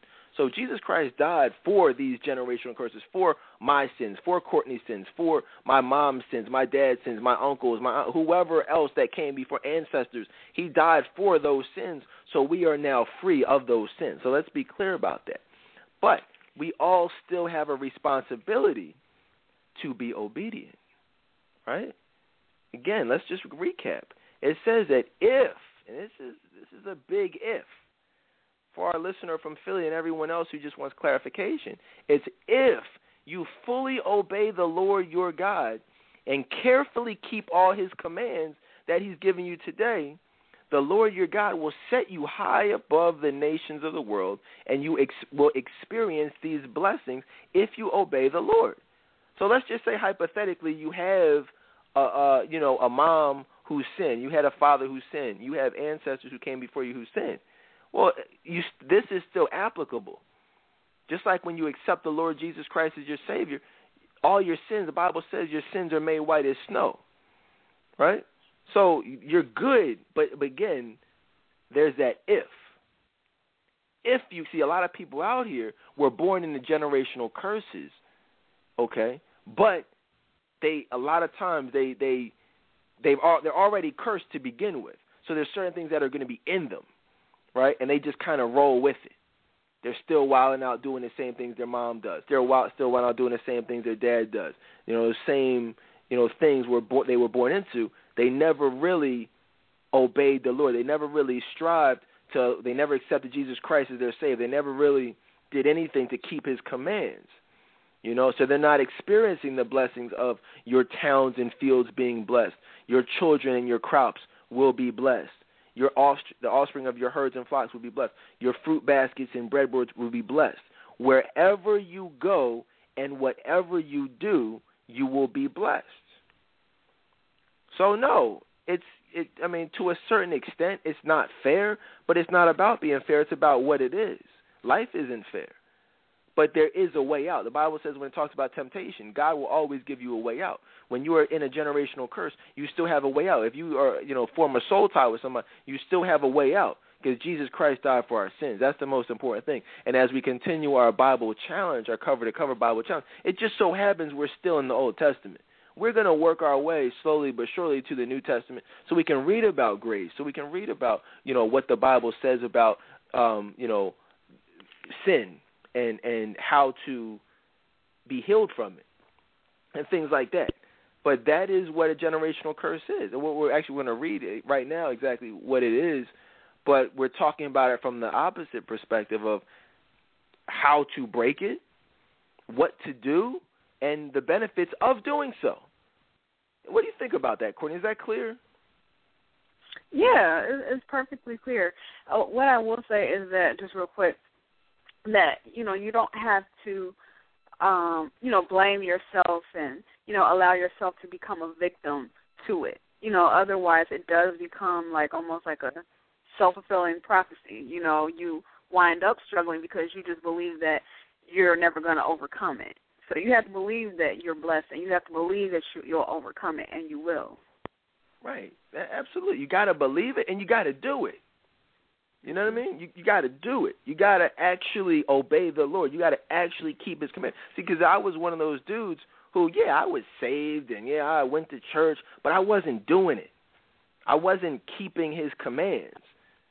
You see what I'm saying? Like, because a lot of us are born, we're born in the generational curses for things that we had nothing to do with. A lot of our kids, because of things we do right now, will be born into generational curses, and they had nothing to do with it. But it's all about taking responsibility for you, because that would be unfair. You see what I'm saying? It would be unfair if you were born in, er, if you were born into a generational curse with no way out of it. That now that would be unfair. Like if you just were on your way to hell and there was nothing you could do about it, that would be that wouldn't be a loving God. Right? I mean that wouldn't be fair. That's not right. God is the Bible says God is a fair and just God. So you always have a way out. And this is it right here. It's again to fully obey the Lord your God and carefully keep all his commands. And I'm no biblical scholar. But if somebody feels like that's incorrect, let me know. Because I know for a fact that God would never hold someone accountable who is doing just that, accountable for the sins of their father or mom or whoever, if they are fully obeying the Lord, confessing their love for Jesus Christ, carefully keeping all his commands. It says he will set you high above these other nations, and you will experience all these blessings if you obey the Lord your God. I want to go back real quick to our caller because I just want to make sure. What, what do you think about that? Is, is that shed some light on it? Because we're going to go further, but does that help out a little bit? No, not really, because you really did not answer my question. And the main thing that I have a hard time grasping, like I don't agree with the term generation generational curses. That's what they say to me. I think that is a cruel guide to put a generational curse on individuals that have not been born yet. I think that's cruel. At the end of the day, we're not responsible for what people or our family members that did before us. And I ask that question only because I hear that a lot. I don't agree with it. I think people do what they do because they want to do what they want to do. They got their own issues. That has nothing to do with the generation that comes behind them. What I do see is a cycle of things. If you're not raised correctly, then you may follow the same tradition. So is that a curse, or is it more so that a person is imitating what they are seeing? So like wait, let me. I just want to. That's my issue. I I just want to make sure I understand correctly. Do, are, first, are you a Christian who believes in the Bible as being sacred, or no? I am a person that I listen. I believe in God. I believe in the Most High, and to me, honestly, I have to I research and I study a lot so I can get truth. Because every time when I ask questions, I always get shut down and, you know, pushed away. And I think in order for a person to get their true salvation and the truth within themselves and have that relationship with the Most High or God or Jehovah, whoever you want to call them, they have to ask questions. They have to research. And at the end of the day, it's how you live your life. You have to love. You have to treat your neighbor as you want to be treated. And I think those are the basic elements. And I, I wrestle with this a lot because I'm dealing with a personal family situation and I see what's going on in my family and I want to make sure me and my kids I try to protect my kids to not follow that. And they say generational curse, and I say, you know, it's a matter of how you're being raised and what you're being taught. So I wrestle with these things. I'm not being rude, but these are my issues. You know, I study, right. I read the Bible. You know, my mom was a Jehovah's Witness, my dad was a Christian, so I went from the hall to the church. But I do have a very solid foundation of, you know, God. But at the end of the day, I can't understand how you're going to tell me that it's a generational curse based on something that my ancestors did. Because I had a grandmother that raised was a very good woman. Most of her kids turned out good. She did not. Do you understand? So I'm just trying to figure that out. I see what you. You know, I I, pre, I, I feel where you're coming from, and it, it's tough. And like you said, you wrestle with it um, I'm a, I want to get in because we're just finishing up the obedience aspect of it, you know, and the blessings for obedience. But we really got to get into what is a generational curses. Excuse me, what is what are generational curses? But more importantly, what will they look like? And I think that once you hear what the Bible says about what generational curses are and how they will manifest themselves in your life, you know, in the lives of you know whoever when they are applicable you know, you'll see some similarities. But, you know, but we got to be clear. And it's for everybody. Generational curses are real. You know, that's why I, what I asked her was, you know, do you follow the teachings of the Bible? Because I'm I'm literally right in Deuteronomy. Like I'm reading straight from it. You know, it, it basically says not. Well, we're going to talk about what it says. Let me just because I want to I want to keep talking about it. I want to tell you what it actually says. We're in uh, chapter 28, verse 15 in the book of Deuteronomy. It says, Curses for disobedience. Right? Generational curses basically is, is this is what people are referring to when they speak about generational curses. This isn't just a, a term. This isn't just something that people say. Um, although I do agree with her to a, to an extent that people are responsible for their own actions, but don't dismiss what the Bible says about actual curses because they're real. It says here, but if you refuse, this is a continuation of the blessings. It's like, okay, when you follow the teachings, when you follow the commands and the decrees of the Lord, you will be blessed abundantly in everything that you do. But it says, but if you refuse to listen to the Lord, your God, and do not obey the commands and the, the decrees that I'm giving you today, all of these curses will come and they will overwhelm you. I don't, you know what I mean? I don't know how else to be even more clear than that. I mean, it says if you do not listen, because again, if you're born into the generational curse, I just want to be clear. You know, you have an opportunity to break that by giving your life to Jesus Christ, you know, and to carefully follow his commands and his decrees right? And then it says, as a result of doing so, you'll be blessed.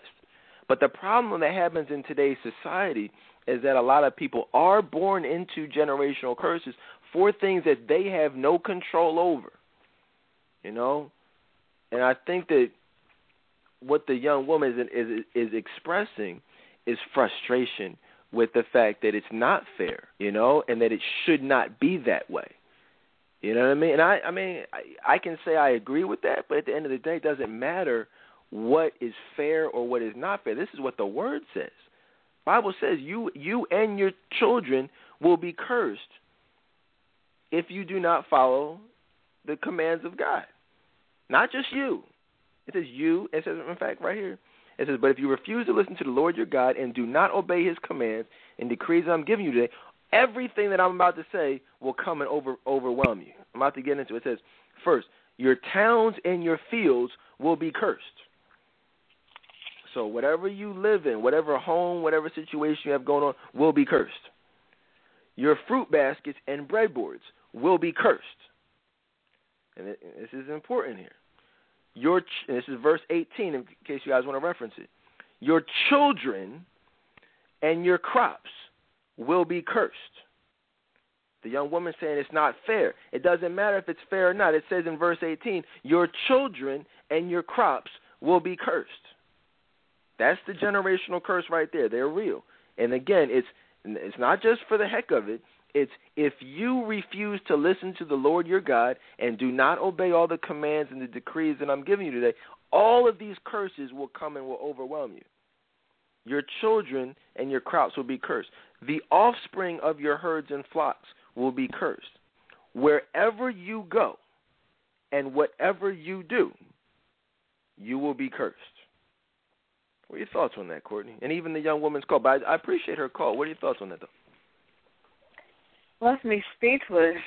I mean, it's it's just it's plain and it's clear, you know, what happens.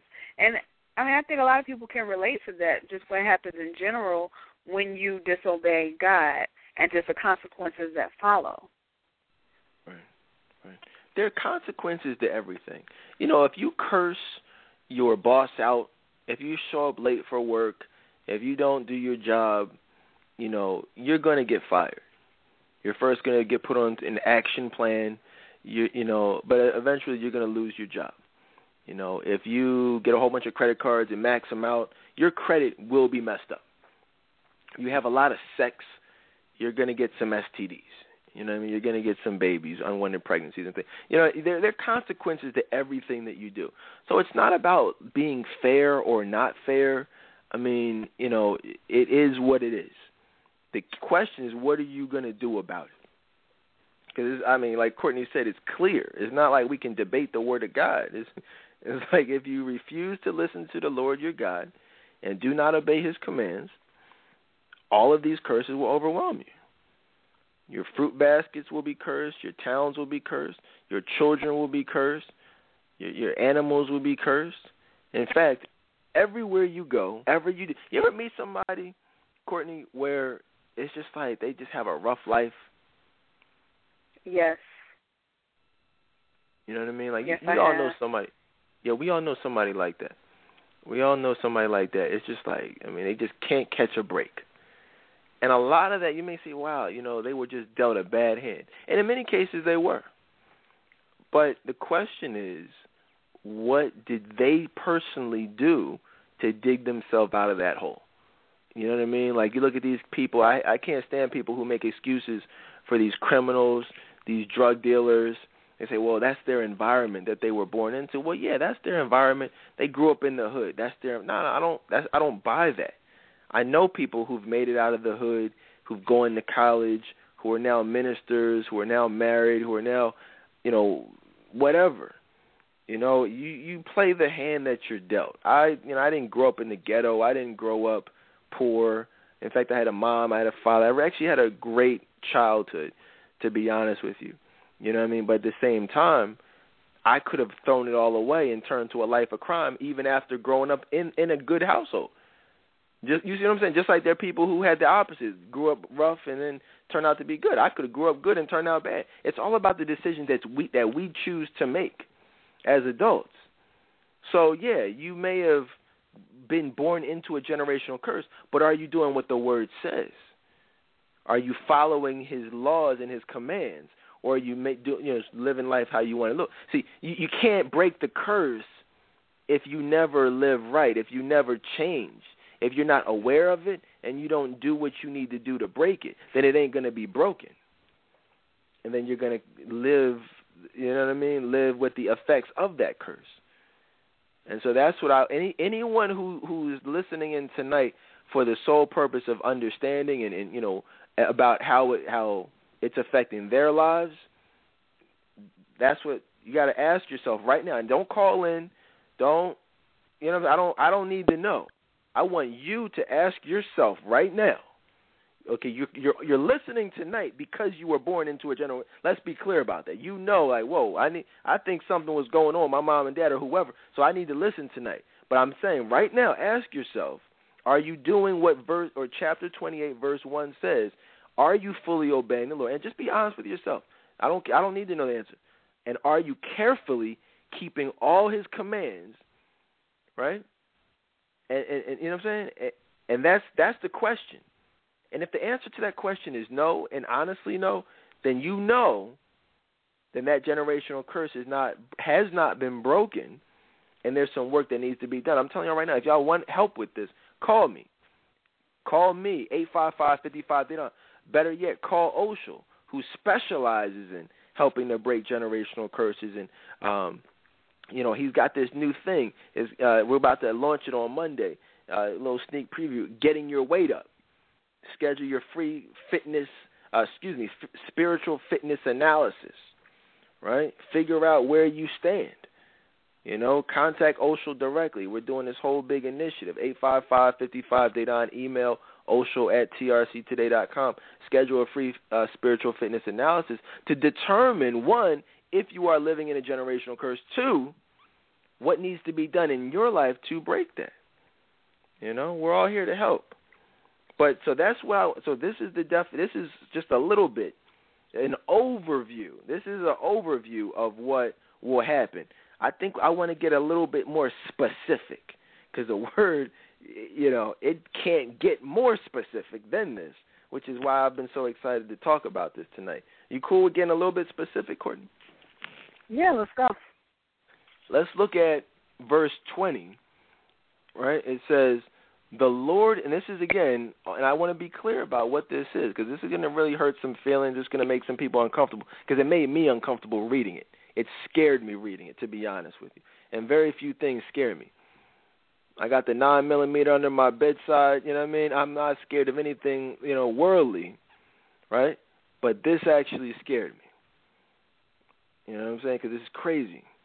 It says that the Lord Himself will send you on will send on you curses, confusion, and frustration in everything you do until at last you are completely destroyed for doing evil and abandoning abandoning me.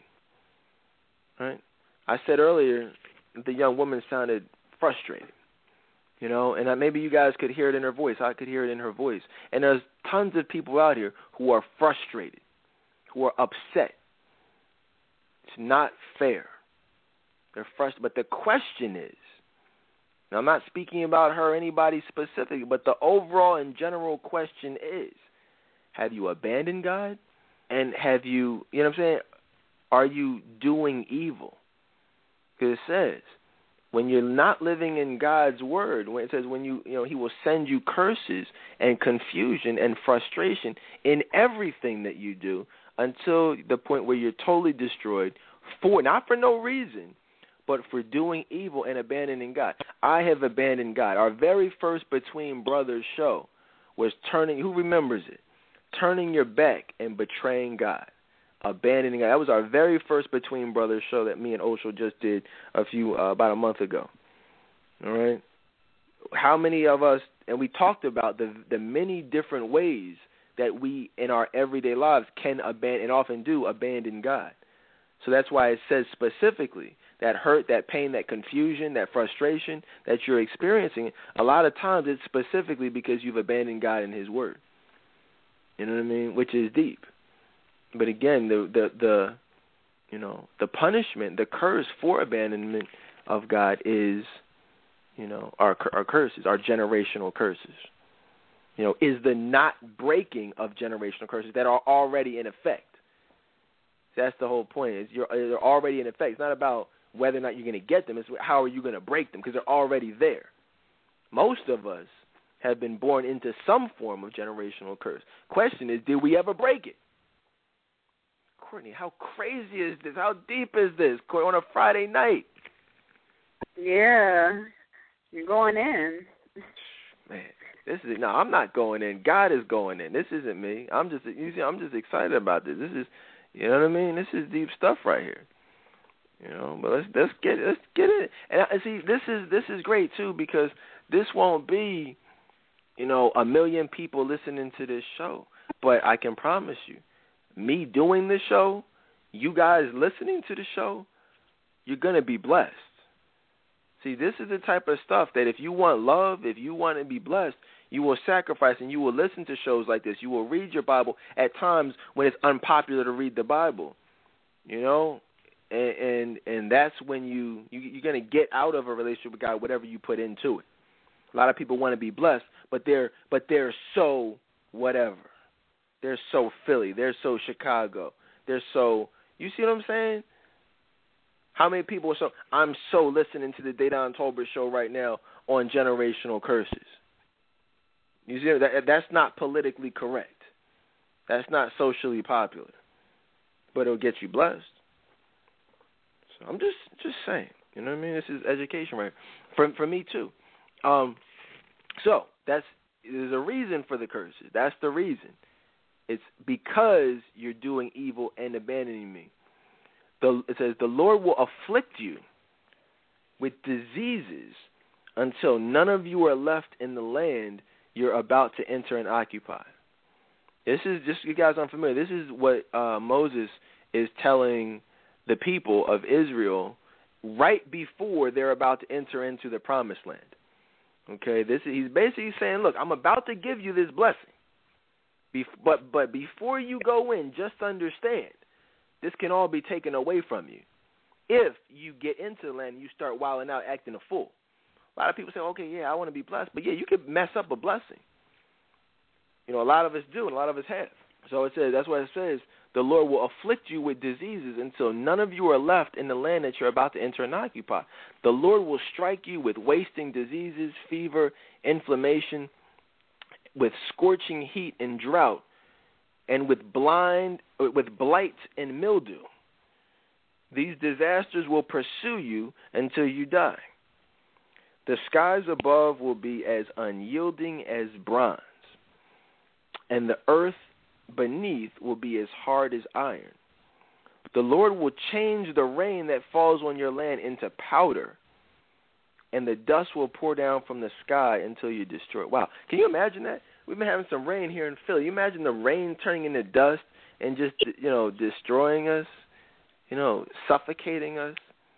But the reality is, it's unfortunate. Some people that's their life. That's how bad their life is. Like it just that's just how they feel all the time. Like the rain is just powder, you know. The the earth beneath them is as hard as iron. That's crazy. I mean, but you you know people like that, right? Yeah, I do. This is really really deep. Like I read it before, but I didn't like you know interpret it like that because I was breezing through it. But I'm glad like we're breaking it down. Like this is real. Oh yeah, man. It's, it's, man, that's why I'm telling. you, I was reading this with my jaw dropped open. Because remember, remember, a lot of you heard the first show. Like I said, the blessings for obedience, punishment for it was deep, but this goes so much deeper, eh, which I didn't think was possible. I thought before it was as deep as it got. And it, who would have thought it could get deeper than that? That's why I was like, wow, we got. Because how many topics did I name that we have to talk about? You know, on the last show, I was like, wow, we got to talk about this. this, this. I, I read this. I was like, yo, next live show we're doing is is on this, and it's like that sometimes. But it says, man, the Lord will cause you to be defeated by your enemies. Right? This is this is you haven't heard anything yet. I'm gonna tell you right now. But this is just crazy. It says the Lord will cause you to be defeated by your enemies. You will attack your enemies from one direction, but you will scatter from them in seven. Many of you may remember it was the exact opposite when you are being blessed by God. Sounds the same, but it's different. Except you're on the receiving end of it. It says you will be an object of horror to all the kingdoms on earth. You will be the object. You will be the recipient of horror, their horror. It says your wow man, it's crazy.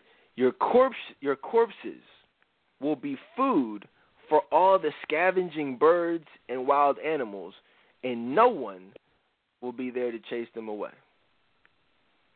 No, God is no joke. People think it's a joke. This is and see, yes, this is you know obviously this is how the word is written, but you really have to look at a lot of this stuff and just apply it to your life because a lot of this stuff is going on right now. Um, you know what I mean? Like your core. I mean, this is crazy. After you're the heart, the object of the horror from your boss, your baby's dad, that guy you get you let smash or whoever. After it's all said and done, after you've been devoured, this is just icing on the cake. Your corpse will be the food for the scavengers, the birds and wild animals. And God just threw that in there this last verse, says, and no one will be there to chase them away. I mean, like that's just crazy. you know what I mean? Like as if being devoured isn't bad enough, and as if having your corpse eaten, it's like no one is even there to just say, you know, what I mean, get out of here, as if that even matters. You know what I mean? But that just shows you how bad it's going to be. That and, and people, I mean, that's there's a re, there's a reason for all this because God wants us to understand how important this is. God wants us to understand how serious this is. It's not about being fair. Somebody says that's cruel. That's not fair. You're, I mean, hey, it is what it is. You got to just deal with it. You got to do what you need to do to make sure you're on the the the top and not the bottom of this whole thing.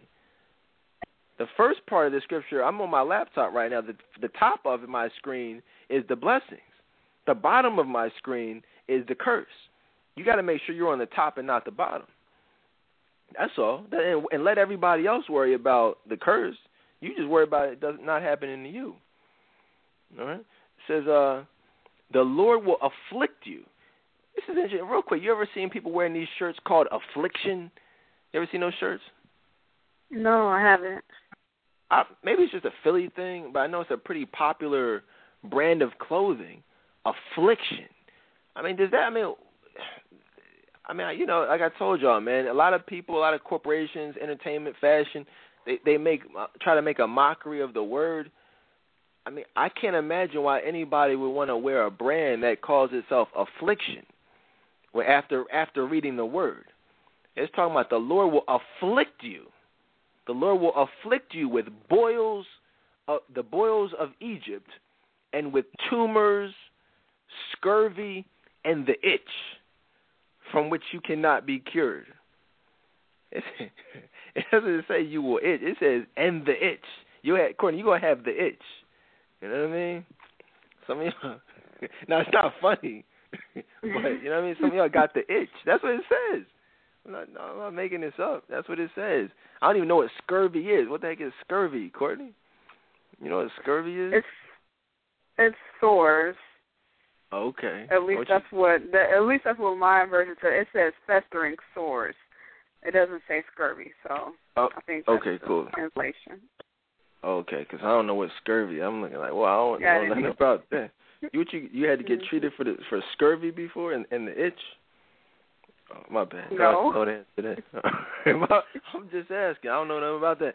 But that's what it says. It says the Lord will afflict you with this stuff.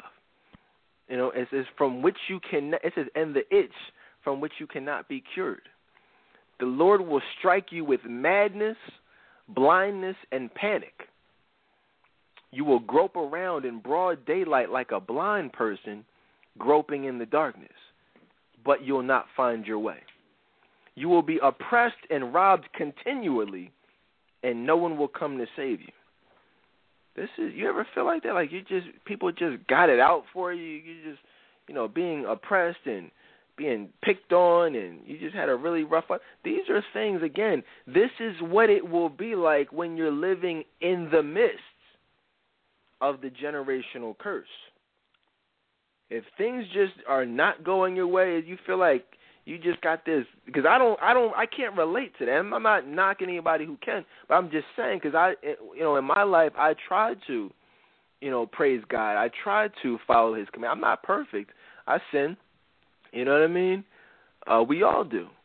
I'm not perfect, but I try to do what the Word says.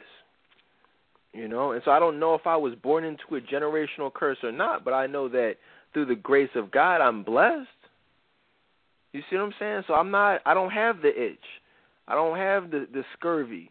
You know, when I look up, this it, it's actual rain. Like I don't feel like the world is just raining down powder and it's dev- you know devouring me. I'm not mad or blind or living in fear or panic. I'm not wandering around in broad daylight like a blind person. But the the, the sad part is people can relate to this. Some people living today can relate to this. Listening today can relate to this. I'm just saying, if you can relate to this, we got to talk. You know, I want to help you break that. You know, what I'm saying? like seriously, because you don't. It doesn't have to be like that. Like when you like, you know what I'm saying? Like everything can be end up being good. Like the things that would normally like if you live life with a glass half empty type of mentality, you know, it doesn't have to be that way. You can actually live and more good like I posted the other day. I said, My life, I've had some bad days, but my good days far outnumber my bad. Not just a little bit or not even close to being equal. Like my good days far outweigh my bad. I'm just being honest with you. I'm, I'm talking about even before I was uh living for God. I just really don't have bad days like that. You know, and so, but that's only because I live a blessed life, and whatever was done, uh, that curse was broken. You got to take, you got to be proactive and break the the curse that you were born into. If you were born into one at all, I'm just saying, if you were, you got to, you got to do what you got to do. Um, what else? Where we at? This is crazy right here, man. Fellas, you gotta be fellas, you gotta be proactive, man. It says you will be engaged to a woman, but another man will sleep with her. What the heck? That's crazy. I mean, God, the, the Bible is just off the chain. Like it's, it knows. I mean, He knows like what's important to us and what we can relate to. Like it takes our worst fears they you know they make horror movies or whatever. That stuff doesn't scare me. When you think about this, like you think about being engaged or being married, but another man sleeping with her. It's, I mean that's that's like really something that you have a nightmare about. That's like your worst nightmare. That's what generational curses are. It's your worst fear. It's your worst nightmare coming to get you. You think Freddy Krueger was bad? No, no. Gener- generational curses are are worse than anything.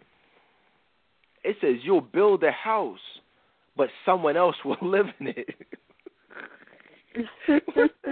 I mean, now that's just cruel. That, you know, imagine that me building the whole house from scratch. I'm like, all right, thanks, buddy. You know, where the keys at? And they just going and living in the house. As crazy as that mm-hmm. sounds, that's how some people's lives are. It's like they just can't catch a break. That's the generational curse. You will plant a vineyard but you will never enjoy its fruit. Your ox will be butchered before your eyes, but you will not eat a single bite of the meat. Your donkey will be taken from you, never to be returned. Your sheep and goats will be given to your enemies, and no one will be there to help you. You will watch as your sons and daughters are taken away as slaves. Your heart will break for them, but you won't be able to help them. Wow. I mean, you guys see, I'm just going through, but this is each one of these is, as you can hear, is crazy. You know what I mean? Like it's it, it will happen when you don't, you know, or some variation of it, however it happens to relate in your life. You know, um, I mean that's just imagine your sons and daughters will be taken away as slaves, and you won't be able to help. A foreign nation you've never heard about, right? will eat the crops you have worked so hard to grow. You will suffer under constant oppression and harsh treatment. How many of us know about that? I mean, have you ever experienced that? You will suffer under constant oppression and harsh treatment, whether that's your parents, whether that's your job, whether that's you know the abusive relationship you're in, emotionally, spiritually, you know, just abusive situation. Harsh treatment. Nobody should have to live under harsh treatment. But when you don't, when you're born into a generational curse and you don't do what's needed to break it, something like this is what you can expect. Right? You will go mad because of all the tragedy you see around you.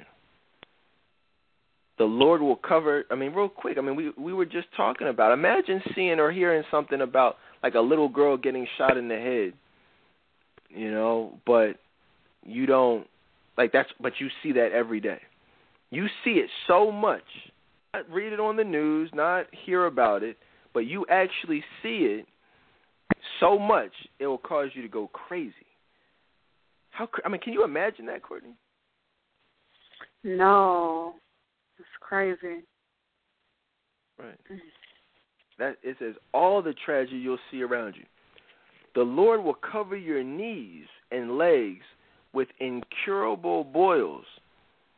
It says, in fact, you'll be covered from head to foot.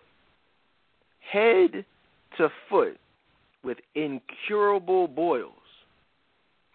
That's pretty, you know, like that's a lot of boils. You know what I mean? Like that's that would be pretty uncomfortable. Because here's the thing: it says the, he'll cover your knees and your legs. That's not your whole body. That's your knees going down. So that's like your knee down to your your feet. It's like you're gonna have your knee down, like incurable. Boils. He said, "Nah, forget that." It says, in fact, you'll be covered from head to foot. He said, "That's not enough. I'm, just gonna do your whole body." I mean, that's like that's that's crazy right there. You know, but that's what I'm saying to you. I told Osho, and me and Osho still joke about it. Like I told y'all before, there was a time when I didn't really understand why people had to fear the Lord. Know, I would say, well, you know, I love the Lord, but I didn't know why we should fear Him. Because or why didn't I know? Because I didn't read Deuteronomy chapter 28. That's why. And anybody who thinks this stuff is a joke didn't read Deuteronomy 28. They didn't read Leviticus. Right? But you know what I'm saying? When you read it, that's why I'm doing tonight's show so y'all can actually hear what the Bible says about this stuff. I'm doing this show on a Friday night where people out here chasing, you know what I mean, sex, chasing chasing booty. These guys out here, these fake wannabe players and pimps, you know. But you know, women out here falling for the massage trick on purpose. You say, "What's the massage trick?" You know what the massage trick is. You know what I mean? Friday night is going down, going on dates, getting their makeup ready, gonna turn up. Stupid phrase people like to say. Oh yeah, I'm. A, we gonna turn up tonight. You turn up, all right? Yeah, turn up with boils from head to toe.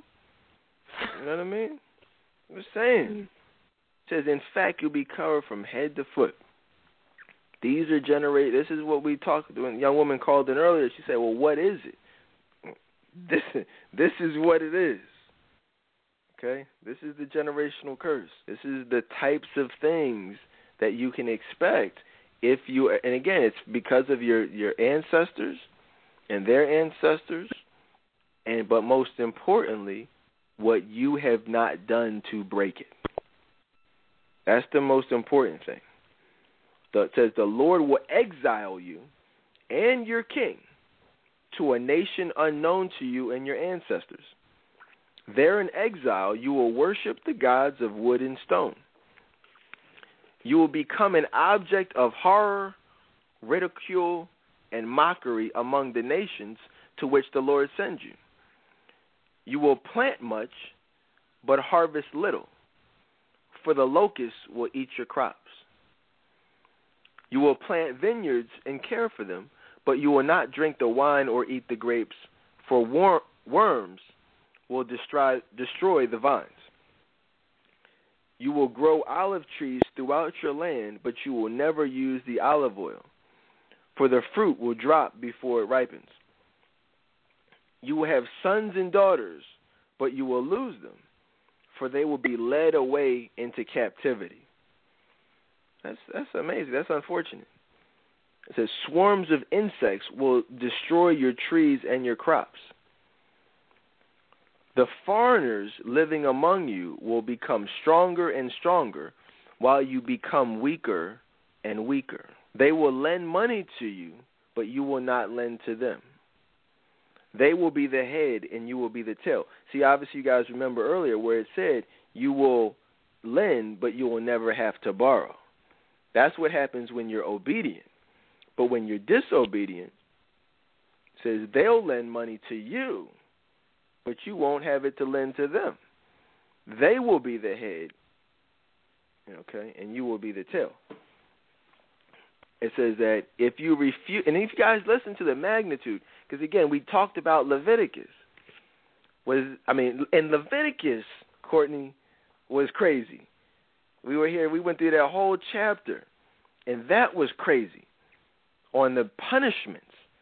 But do you see how much deeper the curses are than the punishments? As if we, as if that's even possible. Yes, this this is much worse. It's much worse. Who would have thought if you go back to listen to that show, you go back to Leviticus chapter 26 that we did this show from. Nobody would have thought that it could get any possibly any worse than what you heard and what you read. But this is that next step, which really just goes to show you why you know you got to be obedient, why you got to turn away from sin, why you got to flee from evil. You know, if you guys are just looking even this chapter, if you look at why the first section on blessings for obedience is so much shorter than the curses for disobedience because it's not it's not too much to say. You know, like basically when you follow the word, you'll be blessed abundantly in everything you do. I mean, just to summarize it, it's not really a need to go on and on, but God is telling us this is almost triple. The curses section is almost triple the obedience section because you know it's it's important. It's it's it's that deep. You know, he needs us to understand fully. I mean, you, it's not you, you understand what happens when you're obedient. You'll be blessed. Period. But he wants us to feel. My mom used to tell me when I used to get in trouble back in the day. I don't know if I told you all this story, but she would be like, um, "All right, now you did this, so go clean the bathroom." I'm like, "All right, cool." So I go get the mop. She's like, "Ah, no, no, what you what you doing with that?" Like, I'm about to mop the clean the bathroom. No, no, no, no. Go get a rag and get down on your hands and knees and clean the bathroom. I said, Mom, ain't that what the mop is for? Slap across the face. Shut up. Not me being smart. You know what I'm saying? Get hands and knees for for you know. And she, I said, why do I have to? Why can't I just use my? She said, because I want you to feel it. That's what she said to me. I want you to feel. I'm like, yo, I can feel it with the mouth. You know what I mean? But that's this is a good example of that. You know, I, I, I fully understand. I didn't understand then what the point of that was. You know, I was blessed to have to have still a, a great mom who, you know what I'm saying, still who instilled in me actual punishment. You know, a lot of these kids out here, they have no idea what it means to be punished. Their dad was never around. Their mom is afraid of them, trying to baby them and spoil them. Where did that get them? Now these kids don't know what punishment is until they get put in jail, and that's that's the real punishment. But maybe if they had to get down on their hands and knees when they were disobedient, so they could feel what it felt like to be disciplined. You know, my dad used to beat us, beat beat us all, beat me specifically with the belt, with the with the a freaking wooden rod about the size of a I don't even know what you want to call it. It wasn't thick it was so thin that it would wobble if you, you know what I mean, shook it. But a thin piece of wood, just, just wop, wop, wop. Tell us to assume the position. Got beat. I can still feel the beating now. But guess what? Those beatings are why I'm here where I am now, doing what I'm doing right now, as opposed to out on the corner somewhere like the rest of these niggas that a lot of you guys are having sex with and getting pregnant by. You see what I'm saying? That's what that's what we got to focus on is is the punishment, okay, as a deterrent. And what I say on what was that? When were we last live, Courtney? Monday. Yeah, I think it was Monday. Yeah, it was. Last where we talked yeah. about the purge. Say the Bible says, "In this way, you will purge evil from among you." We're not having. We gotta. We gotta purge the evil. Let's let's keep it going though. It says, "You will go mad because of all the tragedy you'll see around you. The Lord will cover your knees and legs with incurable boils. In fact, you'll be covered from head to toe." The Lord will exile you and your king to a nation unknown to you and your ancestors. There in exile, you will worship gods of wood and stone. You will become the object of horror, ridicule, and mockery among all the nations to which the Lord sends you. It's crazy, man. That's, I mean, that's deep. Let's scroll down a little bit. All right. Where we it says, if you refuse to listen to the Lord, you're and this is 48, uh, verse 40. Uh, what is this? No, 45. If you refuse to listen to the Lord your God and to obey the commands and decrees He has given you, all of these curses will pursue and overtake you until you're destroyed. These horrors will serve as a sign and a warning among you and your descendants forever. That's what we talked about earlier. If you do not serve the Lord your God with joy and enthusiasm for the abundant benefits you have received, you will serve your enemies, whom the Lord will send against you. You will be left hungry, thirsty, naked, and lacking in everything. The Lord will put an iron yoke on your neck, oppressing you harshly until he has destroyed you. The Lord will bring a distant nation against you from the end of the earth, and it will swoop down on you like a vulture. It is a nation whose language you do not understand, a fierce and heartless nation that shows no respect for the old and no pity for the young. Its armies will devour your livestock and crops and you will be destroyed. They will leave you with no grain, new wine, olive oils, and calves or lambs, and you will starve to death. They will they will attack your cities until all see wow this is crazy. I just read new wine. You guys know about wine. It has to you know it, it gets better with time. You got to let wine sit out. It says they will leave you with no grain but you'll have the new wine. According to this new wine just created, does it taste good? Not really. Right. It doesn't taste good at all. Hey, man, it's, it said, look, they're not going to take everything. They'll give you some wine. They'll give you the wine, but it's going to be new wine that you can't even enjoy. That's amazing.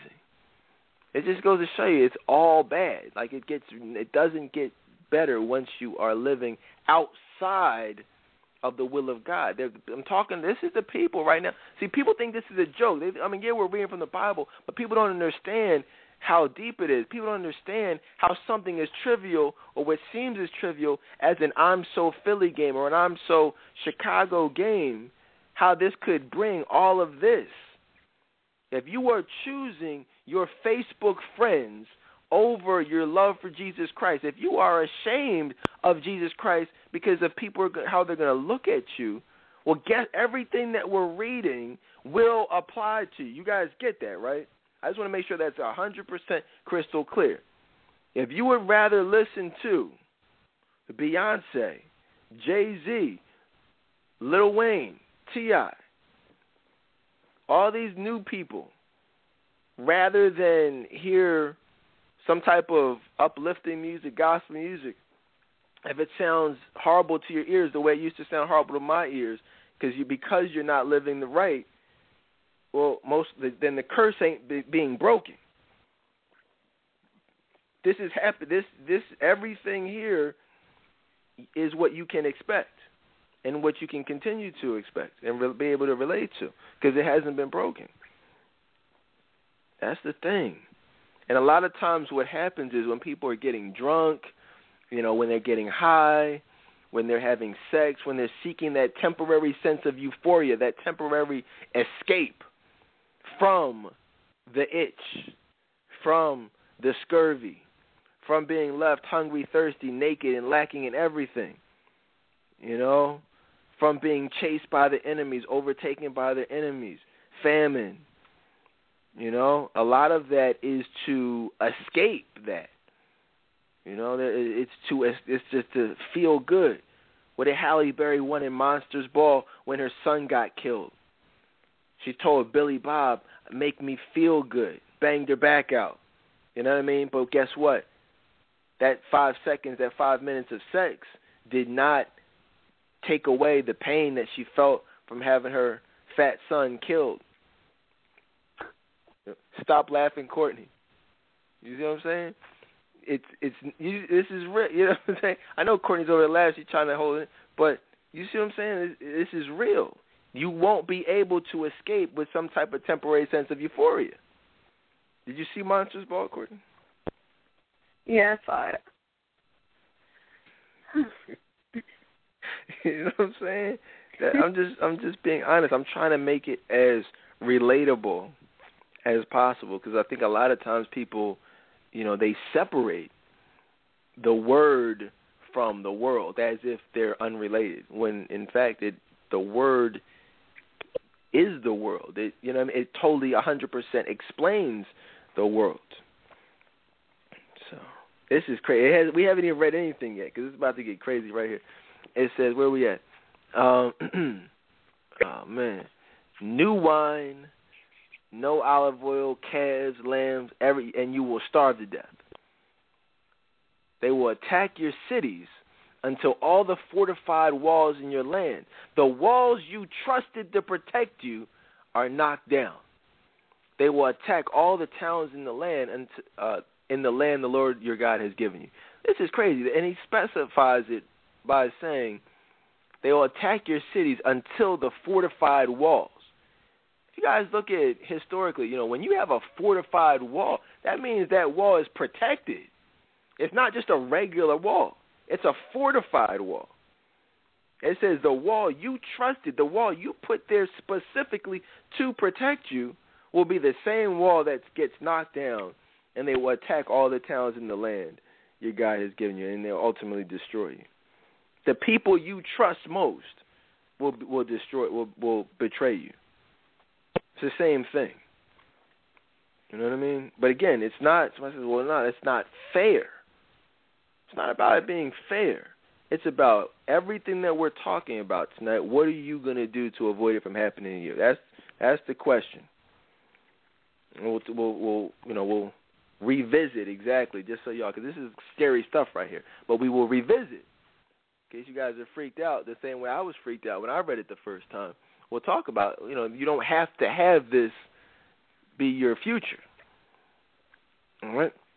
It says the siege and terrible distress of the enemy's attack will be so severe that you will. This is, this is amazing. Yo, just brace yourselves here. It says it's going to be so severe that you will eat the flesh of your own sons and daughters, whom the Lord your God has given you the pe- the kids that you view as blessings. It says is God's the only person that can give you blessings. The Lord your God has given you those same sons and daughters. It says you will eat the, their flesh because the siege and distress of the enemy's attack will be so severe. Is there anything more terrifying than that? Eating your kids. No, that's, that's crazy. Wow. That's crazy it says here, wow, what can make you want? You see that? See, with me, that's that's the whole problem here. I mean, this is just a curse. I'm about to blow your mind. God just showed me this. He just told me to tell y'all this because I didn't even think about this before. But this is just these are this is actually nothing, believe it or not. This this is just we talked before about punishments, and now we're only talking about curses. Imagine what hell is like. I mean, is that? I mean, think about. it. We're not even talking about hell. This is when you're still living. This is just here on the earth. Can you imagine what actual hell is like? Spending eternal eternity, you know, in, in hell, eternal damnation. I mean, it's got to be worse than this, right? Wow! As soon as you said that, I just like froze completely. Mm-hmm. I, I did. I like just stood still. Like what? Yeah. Wow. So, and, and like I said, I, I, all jokes aside, like that, I didn't even plan on saying that. I didn't even think about that until that moment just now. I feel like God just told me to tell y'all that because that's that's what you got to look at it as. We're not even talking about hell. We're just talking about what your life is going to be like. you know what I mean? That's double hell. Jay Z and them, they're see, and just to I don't know if you guys saw the Run This Town video You know, but these guys are weirdos, man. These guys as crazy as it is, these guys worship and look forward to the the time period, you know, that will take place after the second coming of Christ, where it talks about the sun, the absence of the sun, and all black everything. You know, when when just it'll be you know just craziness. It'll basically be hell on earth. That's what these guys look forward to. These guys are crazy. You know, if you look at the Run This Town video, like that's basically, you know, they're trying to paint a portrait. They they they didn't even scratch the surface of what it's going to be like. it's going to be a lot worse than the Run This Town video. I promise you that. You know, and so you really just got to pray for people who, at, at, according to the word, are on their way to hell. So you say, well, you don't. Somebody said you don't have a hell to put me in. Yeah, you're right. I don't. But the Bible is very descriptive about what it takes to get to heaven and the type of people who will spend eternity in hell. It's not. It's, it's very black or white. It's like if you do this, you're going to hell. If you do that, you're going to heaven. It is what it is. So if you know people who are on their way to hell, you got to pray for them and try to educate them because this is just a curse.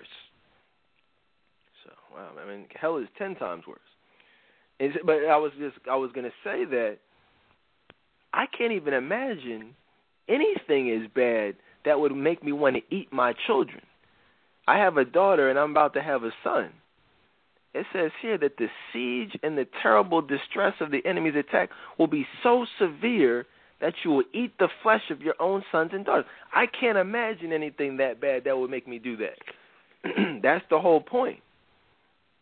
But the the saddest thing about it is, I'm, there are people out there right now, maybe even people listening to this show right now, who've been through things that are that bad.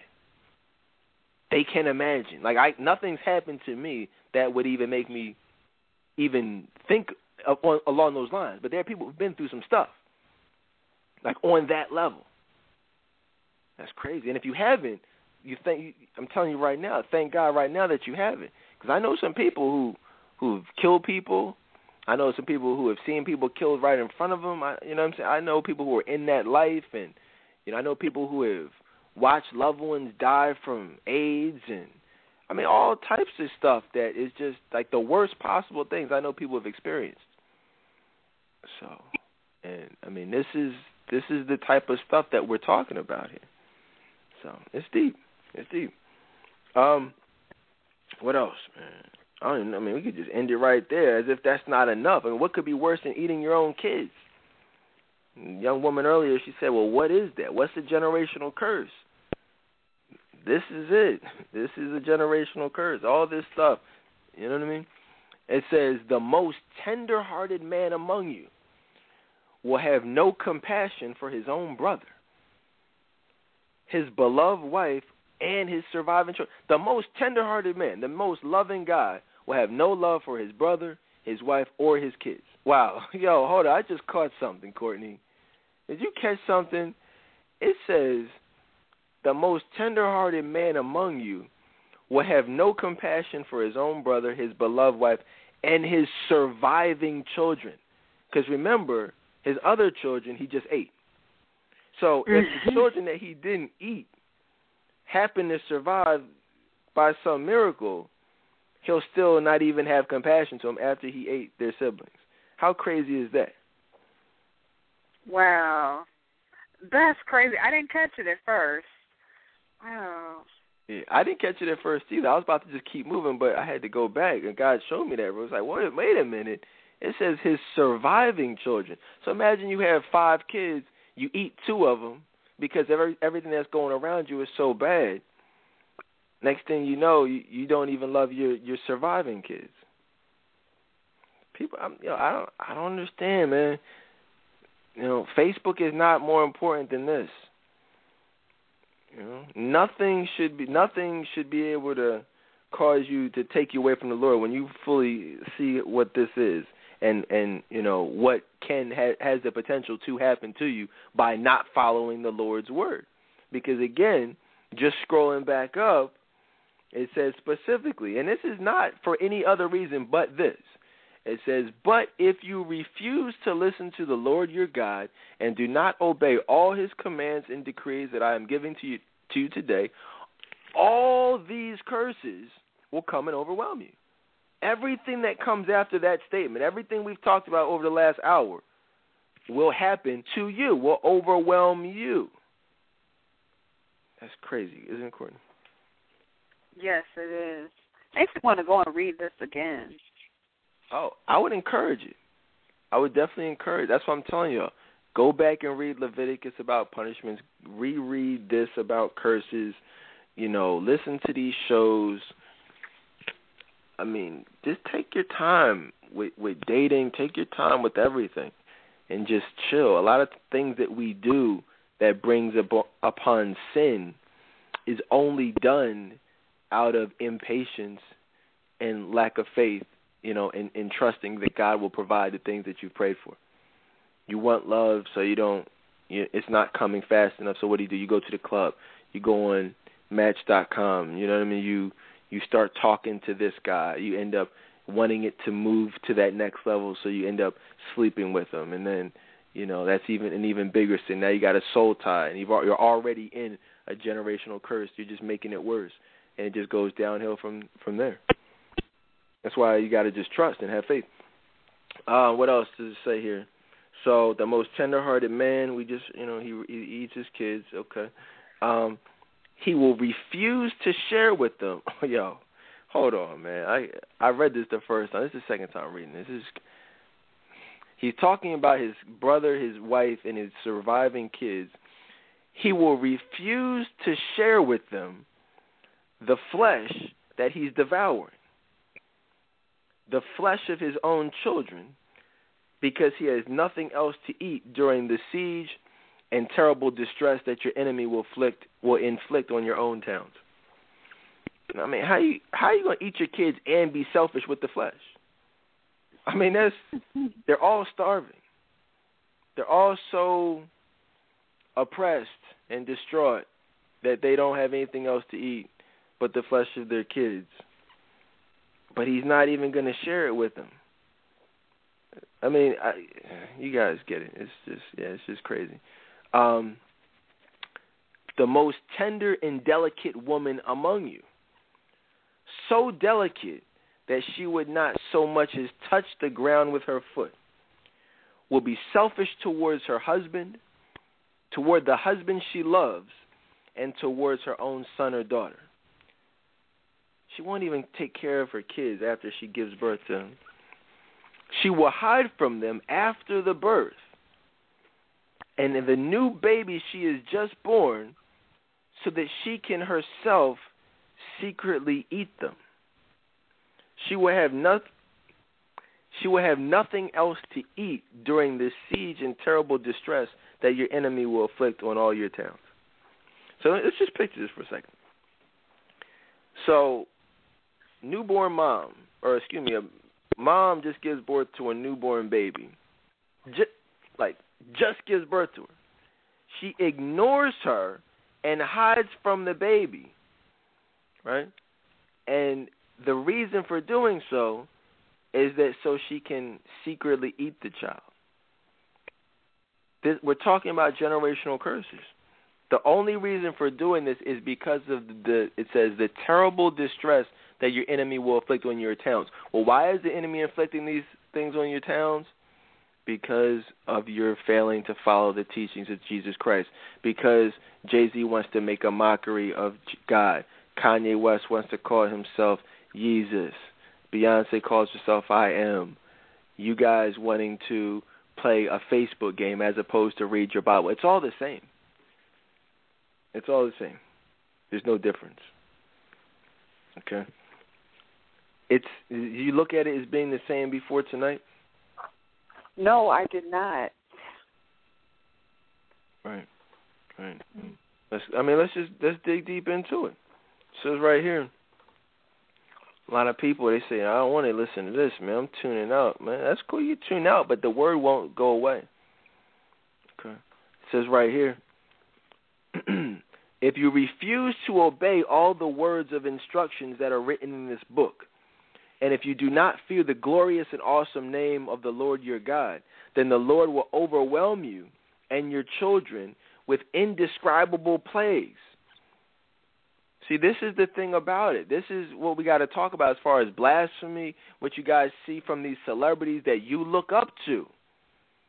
Okay, that's the it says if you do not fear the glorious and awesome name, if that means if you def, uh, defame and defile the name of Jesus Christ. If you make a mockery or support those who do make a mockery, then that's where we get into the generational curses. It says it will overwhelm you and your children. What does that mean? What does that mean for everyday life? If you support Beyonce, if you support Barack Obama, who supports Beyonce, who supports Jay Z, who does commercials for Barack Obama, you know see what I'm saying? It's all connected. If you support people who do not fear the glorious and awesome name of the Lord your God, then the Lord will overwhelm you and your children with indescribable plagues. Well, somebody says, well, that's not fair. No, it is fair because it gives you a blueprint on how to avoid it. It's not his. It's not God's fault. You choose to, you know, like Beyonce, and you know what I'm saying, and follow Jay Z and support Kanye West.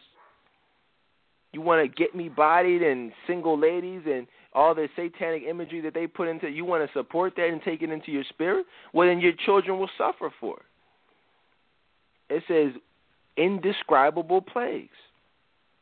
These plagues will be intense and without relief, making you miserable and unbearably sick. He will afflict you with all the diseases of Egypt that you feared so much, and you will have no relief. The Lord will afflict you with every sickness and plague there is.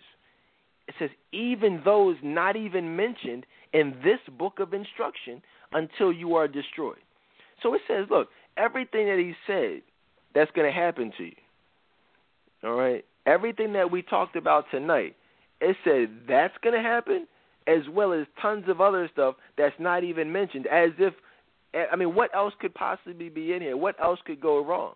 It's saying it says even those not mentioned in this book of instruction. That's what this is. That's what Deuteronomy is. That's what Leviticus is. It's the book of instruction.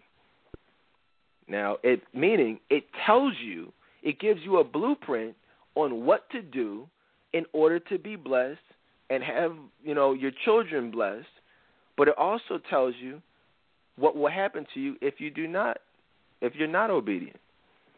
And it says until you are destroyed.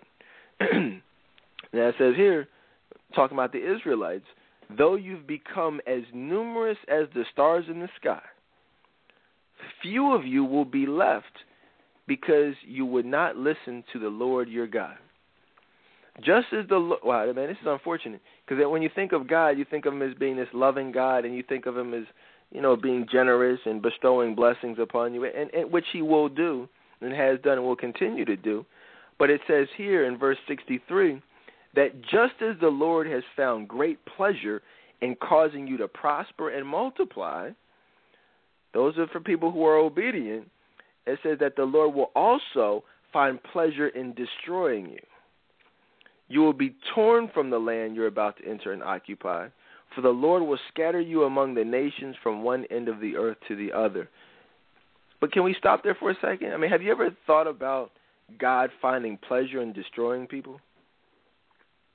No, I didn't. I just thought it was Satan that, you know, felt that way.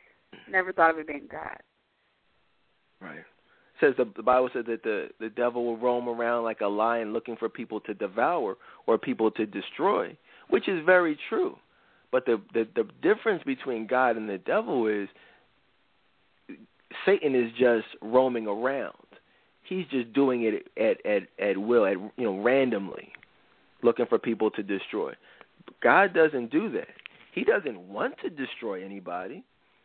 He doesn't want Jay Z to call himself Jehovah, which is making a mockery of the name Jehovah, which is the name of the Most High God. He doesn't want him to do that. But since these people choose, since Beyonce chooses to put satanic imagery in her music, since uh, uh, Keke Palmer chooses to represent Satan and a satanic agenda, which is why she has her talk show because she chooses to. We all have free will. Because all these celebrities, Eddie Murphy and who else, Charlie Murphy, because the producers of the Boondocks decided it would be cool to come out with a mockery called Black Jesus, because people think it's okay to do these things, that's cool. It says the Lord will find, just like they find pleasure in doing it, like you look at these, uh, you guys may have seen the picture of Kevin Hart and Trey Songz and Drake throwing up the six six six and laughing and laughing up, ha ha ha. They find pleasure in doing that stuff. It says the Lord will find pleasure in destroying you. You see what I'm saying? That's how it goes.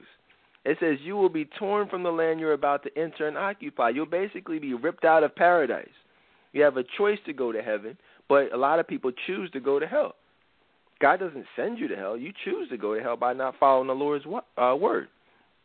It says here that you will worship foreign gods that neither your ancestors have known, gods made of wood and stone. They're among you, excuse me, they're among those nations. You will find no peace and no rest. And the Lord will cause your heart to tremble, your eyesight to fail, and your soul to despair. Your life will constantly hang in the balance. You will live night and day in fear, unsure if you will survive. A lot of a lot of guys, you know, you gotta look at uh, suicide. You know, we look at. I mean, cause I, I mean, really, I, I've never been suicidal or anything like that. Um, but I mean, I, I've counseled people who have been suicidal, and you really got to look at the mentality. You got to look at, you know, what is going on that could cause someone to to to you know what I'm saying to what is that bad that would cause them to just want to end their own life. Ever wondered that? You don't have to wonder anymore. Just look at look at Deuteronomy 28. There you have it. If you're living in this, if if whatever's going on in your life is so bad like the Bible says, you want to eat your kids because of the distress. You're so hungry, you'll eat your own brother or sister or whoever because that's how hungry you are. You're that terrified. You know, you're that oppressed. Hey, well, look, I'm not going to eat my kids.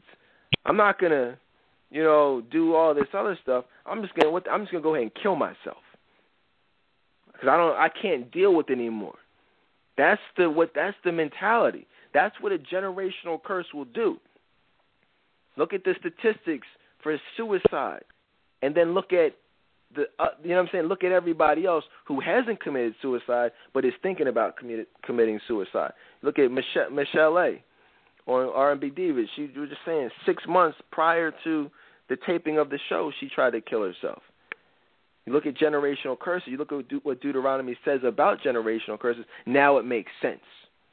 Now you can see why some people are taking the easy way out than having to deal with all of this. Shoot, I, I'm not gonna lie, I probably would too if I had to if I was faced with either eat my son and my daughter, you know, or kill myself, hey. You know what I mean? I'm just saying, you gotta understand this is what's going on. What are your thoughts on that? I I just thought of something as you were speaking, just about generational curses, and then you mentioned Michel'le and um, you know how she thought about committing suicide, and she said that her mother committed suicide, and then she also said her grandmother um basically um just she starved herself so she just stopped eating so what i'm saying is it was a pattern and you see it being passed down from generation to generation. Mm. Wow, it's that's why it's deep. I remember her saying that. I watched the first season. You look at situations like that. You look at situations like, you know, you're a single mom, your mom is a single mom, who you know what I'm saying. You look at your grandmom. You look at a lot of these these same types of situations. It's like well, look, you know, it's the same thing. These are what we talk about as far as generational curses. It says here, let's finish it up because we're almost done. It says, uh, where are we at? And the Lord will cause your heart to tremble, your eyesight to fail, and your soul to despair. Your life will constantly hang in the balance. You will live night and day in fear, unsure if you will survive. In the morning, this is crazy right here, you will say, If only it were night. In the evening, you'll say, If only it were morning. Crazy right there. You're basically you're never going to be sad. It's only morning or nighttime. It's daytime or nighttime. It's saying in the morning you just it's gonna be so bad in the morning you're gonna wish that it was night. But then when it gets to be nighttime, it's gonna be so bad you're gonna wish it. Was, that means you have no peace, basically. Imagine what hell is like. Seriously, I mean, it's, we're not even. This is not even about hell. You know what I mean? Just so, just imagine what hell could possibly be like. It says, "Then the Lord will send send you back to Egypt." After he delivered you from Egypt, the slavery from Egypt, and took you to the promised land, says he will take you back to Egypt to a destination I promised you you would never see again. And there you will offer to sell yourselves to your enemies as slaves, but no one will buy you. How crazy is that, Courtney? Wow chapter blessed me. Just reading it. Man, it said you. I mean, imagine it. I mean, as if slavery is not bad enough, but imagine what's going on that's so bad. You're you're dying and really trying to sell yourself back as a slave, and they won't even take you back as a slave, and you have to endure. What's I mean, like, what's worse than slavery? Like, go back and watch Roots go back and watch some of these slave sh- these uh, slave movies like Django and whatever else. You know, slavery is not good, but it's saying you whatever's going on, it would be worse than that. That you would want to be a slave, you'd be dying to be a slave, but nobody would buy you, and you'll have to go on doing and enduring what else you know is going on. So, again, young woman earlier, she asked, "What are generational curses?" Well, well, this these are generational curses, but I guess you know I really just want to go back, you know, back to the beginning. You know, when we talked about blessings for obedience. You know, if you fully obey the Lord your God and carefully keep all His commands that I am giving you today, the Lord will set you high above the other nations of the world, and you will experience all these blessings if you obey the Lord. So that's really all. It says wherever you go and whatever you do, you will be blessed. You don't have to deal with all this, all this stuff. No one should, but you know what I mean. You you can just do what you got to do. It says here in Numbers fourteen eighteen, the Lord is slow to anger and abounding in steadfast love, forgiving iniquity and transgression. But he will by no means clear the guilty visiting the iniquity of the fathers on the children to the third and fourth generation. If you confess your sins, you're good. Okay? But when you take it to another level, when you take passion, when you take joy, you know, in in sin, you know, that's where the generational curses come into effect. Bible says in Hosea 4 6, my people are destroyed for a lack of knowledge. Because you have rejected knowledge, I reject you from being a priest to me. And since you have forgotten the law of your, your God, I will also forget your children.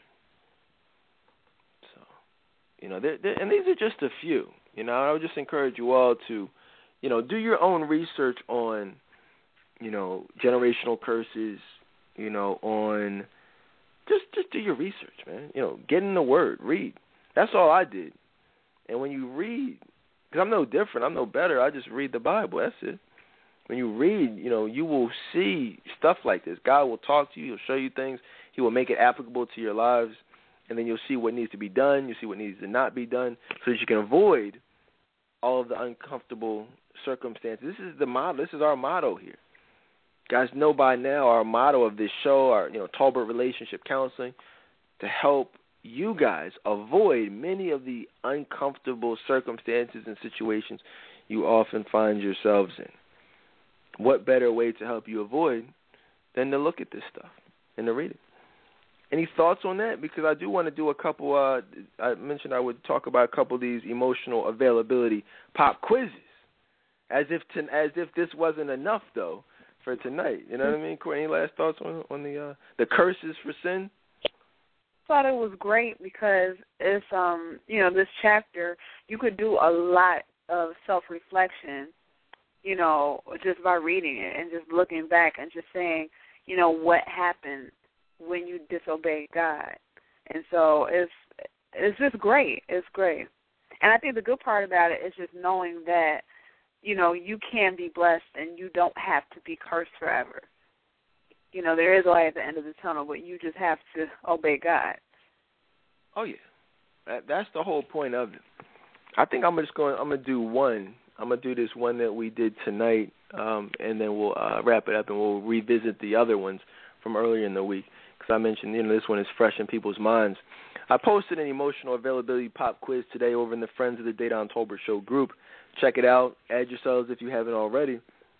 But it says you're in church with your girlfriends one Sunday, and as you are leaving the service, a man walks up to you and introduces himself to you, uh, to you and your friends. He appears to be a complete gentleman. A few minutes into the conversation, he asks you uh, for your number. The only problem is that his charming personality reminds you of someone that you used to date in the past that hurt you. How do you respond? Courtney, this was a question that you came up with. What are your um what inspired this question? Why did you phrase it the way you did? What would your um like how would you handle it? I want to read some of these responses to it. So that's a lot of questions. Uh, so I'll try to answer them. So uh, I'll just start first with, with um, what inspired it. I have had something similar happen. Um, like I've met guys that were, you know, very charming, and I did phrase it a certain way because I just I could have said in the the question, you know, he introduced himself to me, but it said he introduced himself to me and my friends, and um, you know, just a very charming, you know, just a gentleman. Um, but also, I mean, I could relate to going back mentally to someone I used to date. You know, because I dated a lot of, you know, charmers and stuff like that. And so something like would go off in my head and be like, Oh, well maybe I shouldn't deal with him because he kinda acts like so and so, so I don't know if I should be dealing with him. So um that's kind of what inspired it. But my answer to this question um is that I'm not moving forward with the situation and I'm not giving him my number. And the reason being, I'm not saying that, you know, he's like my ex or like anyone from my past, but what's most important is the fact that I'm still affected by my past.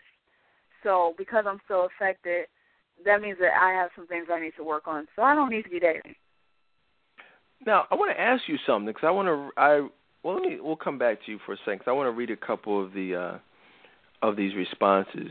Uh, Christy says, I'm going to come back to this response also uh, from a different perspective in a minute, but she says, if I'm interested, then I would give him my number. I would give him a chance instead of making the new guy pay for the last guy that hurt me. Uh, Tamika gives a, a, an, an answer that I actually enjoyed and agree with. She says, It's been a minute, but let me give it a try. I would give him my number as long as I'm not emotionally affected by that memory and have peace with it. No need making an old problem with an old guy a new problem with the new guy. Mm-hmm. What do you think about that that answer? Yeah, I agree with that 100%. I I agree with that. But the way I mean the way I phrased it, I said the only problem. So that meant that I was I I found a problem with it, meaning I'm still affected by it. So, but no, I agree with what she just said, though. I agree with everything that she said. It's all about, you know, are you healed from it or are you still affected by it? That's just a question you have to ask yourself. Oh yeah, you definitely have to ask yourself that question, and I I like the way she really thought about it because the way you phrased it, it's it doesn't necessarily indicate that the person is affected by it. You realize that, right? Okay. Okay. Yeah, I see what you're saying now. because basically all it basically says is it, it reminds you of of someone. You know, like I could date somebody and be like, you know, oh, that she reminds me, but that doesn't. And I just okay, I just leave it at that as a memory. It doesn't necessarily mean I'm still affected by uh, by that memory. It just because here's the thing, and this is for everybody out there. I don't want you, you guys are not zombies. You're not. This isn't Men in Black. You know, you can't just erase your memory. If you've been hurt before, you're going to. You're not going to forget that hurt. You know what I mean? You know, you're not going to forget it. It doesn't go away. I shouldn't say it, it goes away, but you're not going to forget it. So, if somebody reminds you of something, like like uh Siobhan, she said, you know, just run. I mean, yeah, I mean, typically, you know, I mean, but there's more that needs to. That's why I like Tamika's answer because she actually broke it down. Because, eh, eh, you know, if as Courtney said, if you're still affected, then yeah, you need to run. But if it's just a memory that where the person reminds you, that's not necessarily bad. But the question is, are you affected by it? You know, mm-hmm. and she says the most important thing is has made peace with it. If you've made peace with it, then it's all good.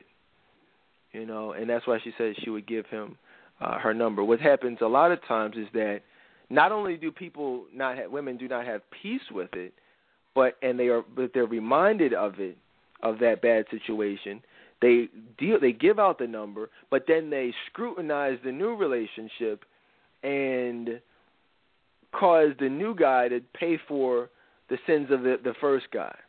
You know, they got cheated on, so when the guy the new guy goes into the shower, they you know, she's checking his phone. I was dealing with this chick one time. I went into the shower and I came back out. I forgot I forgot my my drawers. So I came out real quick. The chick is going through my phone. I'm like, yo, what the heck? You know what I'm saying? I'm like, yo, what you doing? You know what I mean? Like, I'm like, yo, I just came back. She was like creeping over. I one time, another time, actually the same woman, psycho. I'm I'm in the shower, and you know, like sometimes you can see out the shower, like you can you can like see the um. It's not. It's kind of blurry, but you can still see. I like peek. I saw her shadow. I see her like in the bathroom with me, but she's like trying to tiptoe because I, I took my phone in the bathroom with me she's like trying to sneak it. She's like lifting up towels, trying to find where the phone is. I'm like, I'm just watching her, but that that came from a place of hurt, of mistrust, you know, from someone else that I had nothing to do with. So, you know, you you, you never want to. Every everybody deserves that clean slate. You agree with that, Courtney? Yeah, I do. Now, something else that I wanted to touch on in regards to this was, and this may seem minor to some, but with Christy's answer, not to put her on the spot, but I know she doesn't mind. Uh, she said, and this is very common. Uh, it's a common mentality. I'm not even sure she meant it like this, but I want to touch on it anyway, because a lot of women do mean it this way and have this exact way of thinking. Is that she said? Actually, I'm gonna read it to you. First of all, let me ask you. I touched on it. Do you think? Did you find anything wrong with her statement? Anything stand out more than others with with you? Uh, I can't recall it, so you're gonna have to read it. I'll read it again. She says her response was, "If I'm interested, I would give him my number. I'd give him a chance instead of making the new guy pay for the last guy that hurt me." Yeah. What's wrong um, with that answer? Well, to me, just being interested that's not enough um because you could still be interested in someone but still have you know still be affected by something in your past. So it's it's got to be more than oh if, if i'm interested. You have to just be honest with yourself about just where you stand emotionally. That, that's very true. So. that's a very true statement you know? Although that's not what i was referring to but that's a very oh, i mean keep going No, no, but that's a true statement. You know, if I'm interested. Here's one of the things that we talk about on a regular basis, but more importantly, through private one-on-one sessions that I do, and that Courtney does, and that Oshel does, is, ladies, you, we as men, and we talk about this a lot. I don't want. I want to say this in the right way. You are not the prize. Okay, we are not chasing you, which is not to say that you are chasing us, but we surely are not chasing you. That's not how this is set up. And we talk about, we use the analogy of the men being the hunter. When you are hunting, you're not chasing one deer, one rabbit, you know, one whatever. You know, you're a hunter. You're out there, you find what you find. Okay? She a lot of women have given themselves a false sense of security, a false sense of pride, in thinking that these men have something to prove to them. And one of the problem that I was hoping that Courtney would touch on, and I know a lot of people out there missed, was it where she said, "I would give him a chance." That's uh. like me going on an interview and saying the recruiter, or I'm I'm going to give the recruiter a chance by them hiring me. No, no, no, no. If they hire me, they are giving me a chance. I'm not giving the recruiter a chance. The deer isn't giving the hunter a chance to kill him. You know what I'm saying? No, it's no. We are giving you a chance, ladies. You have to prove to us that you are worthy of being a wife. The Bible says, "He who finds a wife finds a good thing and obtains the favor of God." You have to show us that you are that good thing worthy of me saying that I've achieved the favor. You see, once you do that, then and only then is when I will give you the the benefit, you know, of that favor by giving you the great life that you know what I'm saying that that, that God has will bless us with. But there are things that you have to do to show us that. That does, that's not a prerequisite. There's nothing that you as women have that will make us say, "Wow, I have to chase you," or please give me a chance. And a lot of women, I know it seems minor. I know it may have gone over some people's heads. You might have overlooked it. But this is not minor because the mentality that exists in the dating world, I talk to men. Women are going out on men. Like you look at Chilli and that you know if you guys watched her show, what Chilli wants. She was trying. She would even say things like, "Oh, I'm gonna give him a chance. Mm-hmm. Uh, he don't deserve a shot." What do you mean? You're 50, you know what I'm saying, trying trying to find love. It's not you're going to give me a chance as if you're some type of prize, you're some type of catch. These men are not pressed. Ladies, whoever you are, you got to understand these men are not pressed to deal with you. Now, if you show yourself to be worthy and you show yourself to be a blessing, then yeah, then we can have a mutually beneficial courtship and a mutually beneficial relationship. You know what I'm saying? But don't think, ladies, that because of your looks, because of what's between your legs, because of anything like that, that we have to chase you or that we nowhere in the Bible does it say that. Nowhere. And funny thing is, I hear women saying, "Well, I'm old school." What do you mean you're old school? Even old school, these men were not pressed men it, it's just that the women did a better job then of showing themselves to be worthy and showing themselves to be a worthy catch and a blessing that would make a man say, I have achieved the favor of God by finding you. That was just more apparent back in the day. But that, even back then, if a woman wasn't about nothing, these men were still not pressed. So I know, like I said, I know it seems minor, but she said I would give him a chance. No, no, no. He will give you a chance if you are worthy. Do you see the difference between the two? Yes, I do now. Thanks for um clarifying that because that went completely over my head. I wasn't even looking at it. Oh, I mean, oh, I know clearly they all hurt. No, I'm just playing with you, Corey. I'm just, I'm just messing with you. I mean, but seriously though, no, I gotta give Courtney card. But listen to what Courtney said. Courtney, we talk about this stuff every day. Courtney knows all. It's just, you see him listen to the things that she says. You feel what I'm saying? You guys, because it, it's all about being humble. And, I mean, it's about being humble. That's it. Because when you have a mentality where your stuff don't stink and these men have something to prove to you, that's not a humble way of thinking. That's not a submissive mindset. No one's gonna look at you and be like, "Wow, she has the type of personality of of you know what I'm saying, someone I can really you know get to know on a different level that can be a blessing to me in my life." If I'm constantly having to prove myself to you, that's not the Bible says when you delight yourself in the Lord, He will give you the desire of your heart. What happens is a lot of times women have been so hurt by their the guys in their past that they have this wall up so high that they feel like, well, so and so wasn't about nothing, so you got to prove to me that you're better than my ex. Well, that's emotional unavailability right now, right there, which is going to cause you to only attract the liars, the dogs, the cheaters, and the players anyway. So, you know what I mean? Don't even look at it like that. And if you are looking at it like that, you should expect the type of guys that you're going to attract. You remember, you can't be blessed with love if you're emotionally unavailable. You know, in fact, you're only going to attract the weirdos. So don't lose that false sense of pride. There's nothing special about you, and I'm and I don't I don't mean that in a bad way. You know what I mean? Like, but when you take yourself off the pedestal, men will see what's actually special in you. That's the thing about it. You're all special in some way, but when you put yourself out there like you're special, you ain't special. You see, you're, uh, everyone is unspecial until you show yourself to be special. Some of y'all are thinking you're special and you ain't even done nothing. You know, you say, "Oh, you, I'm gonna give him a chance." Yeah, I, I, I was. I remember one time back in the day, I met this woman. I was like, "Yo," I was on that other stuff. I was like, "Yo, excuse me, I just want to tell you something." This was just straight cap up. I had no intention of taking it seriously whatsoever. I said, "Yo, I, come here, can I tell you something?" Real quick? I said, "I just want to tell you, you are so beautiful."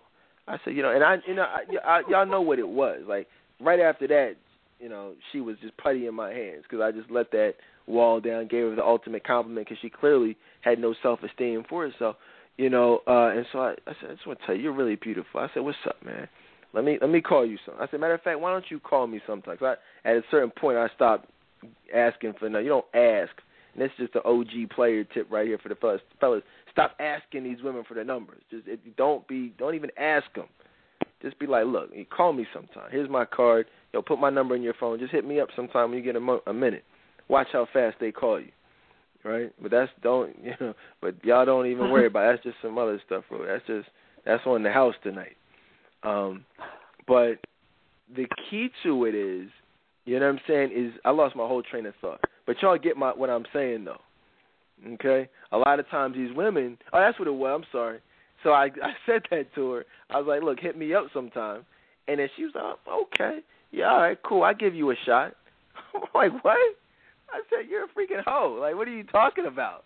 Give me a shot. You're sitting with your boobs out. Like, what do you mean? You know what I mean? Like, you're you're clearly a freak. Like, I'm not even. What do you mean? I don't want a shot. You know, but that's how insecure she was that she had embedded, and clearly that's why I didn't even ask her for a number. I was just giving her my number and could care less whether she called me or not. But she was like, oh, okay, yeah, I give you a chance. I give you, I give you a shot. Like, all right, cool. Yeah, mm, I'm. You she said I might call you. I might give you a chance. I'm like, okay. I'm like, oh, really? okay. I was like, yeah, right. And then just kind of kept it moving. I'm like, all right, well, look, you have a good day, all right. And then surely is, you know, I'm standing here right now. She hit me up that same night. I'll let y'all use your imaginations as to what transpired afterwards. So all I'm saying is don't don't have that false sense of pride because it'll only get lead you one place. Humility is the the most sexiest trait a woman can bring to the table. All right, Courtney. Any last thoughts on that? Any last words of wisdom for the people?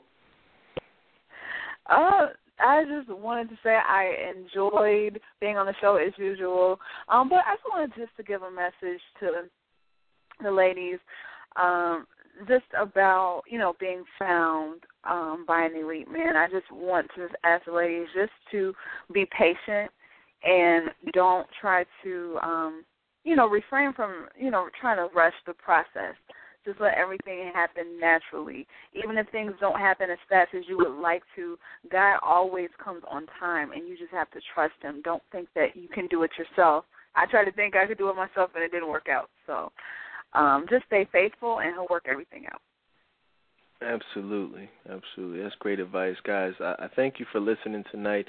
Uh, one thing that I would leave you with is, you know, is just going back for a second. You know, when you're whether it's dating, whether it's um, how you're living your life in other areas, just understand that everything you do will affect you. Everything that you do will affect your, you know, your children, your offspring, your, you know, your, your kids, your, your, your grandchildren. It will, it will affect. You know, generational curses are real. If you, you did not think that they were real, you find them to be unfair, like the young woman from earlier. I would just encourage you, you know, read the word, um, and and and embrace, I should say, embrace it. You know, understand what it's saying, but also understand how to avoid it. You know, continue to pray, continue to be faithful.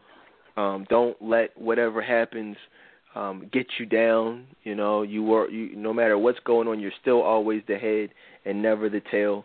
And um, as as the word says, and uh, if you want to schedule that free uh, spiritual fitness analysis, you want to get your weight up, uh, definitely contact my man Oshel at uh, Oshel at trctoday.com. He's been doing them all week, and uh, and they haven't even we haven't really even started putting it out there like that, but definitely uh, hit him up. Call me uh, eight five five fifty five Dedan Courtney as well, and um, you know that that's what that is, man. Um, tonight's show uh, is also sponsored by Tolbert or excuse me, TRC Auto Sales. Uh, if you guys need a car, you're in the Philly, Jersey, Delaware area. We got a lot of new cars on the lot. BMWs, Dodge Durangos, uh, Acuras, you know, whatever you guys need, you know, reach out, just call eight five five fifty five Dedan and um and just be blessed out there, guys. You know what I mean? Be good, you know, to each other. You know, um, love your neighbor. It's not a cliche. You know, and just be happy. I'm not talking about the Pharrell type of happy and like all that that gay stuff, but but actually just you know what I'm saying, really be genuinely happy with the joy of the Lord uh, with enthusiasm, you know, and you will have peace and you will be blessed in everything that you do. So, thank you guys for listening tonight on a Friday night for three hours. I appreciate it. My wife and daughter just got home, so I'm good. I'm not sleeping on the couch tonight. It's, you know what I'm saying? So that's a blessing. You know, I told y'all I'm blessed in everything that I do. It's like, no, all jokes aside, I appreciate y'all for listening. We'll be back next week with some more live shows. In the meantime, Tune in tomorrow and Sunday for some classic rebroadcast. Thank y'all, and I'll see y'all next time. Peace.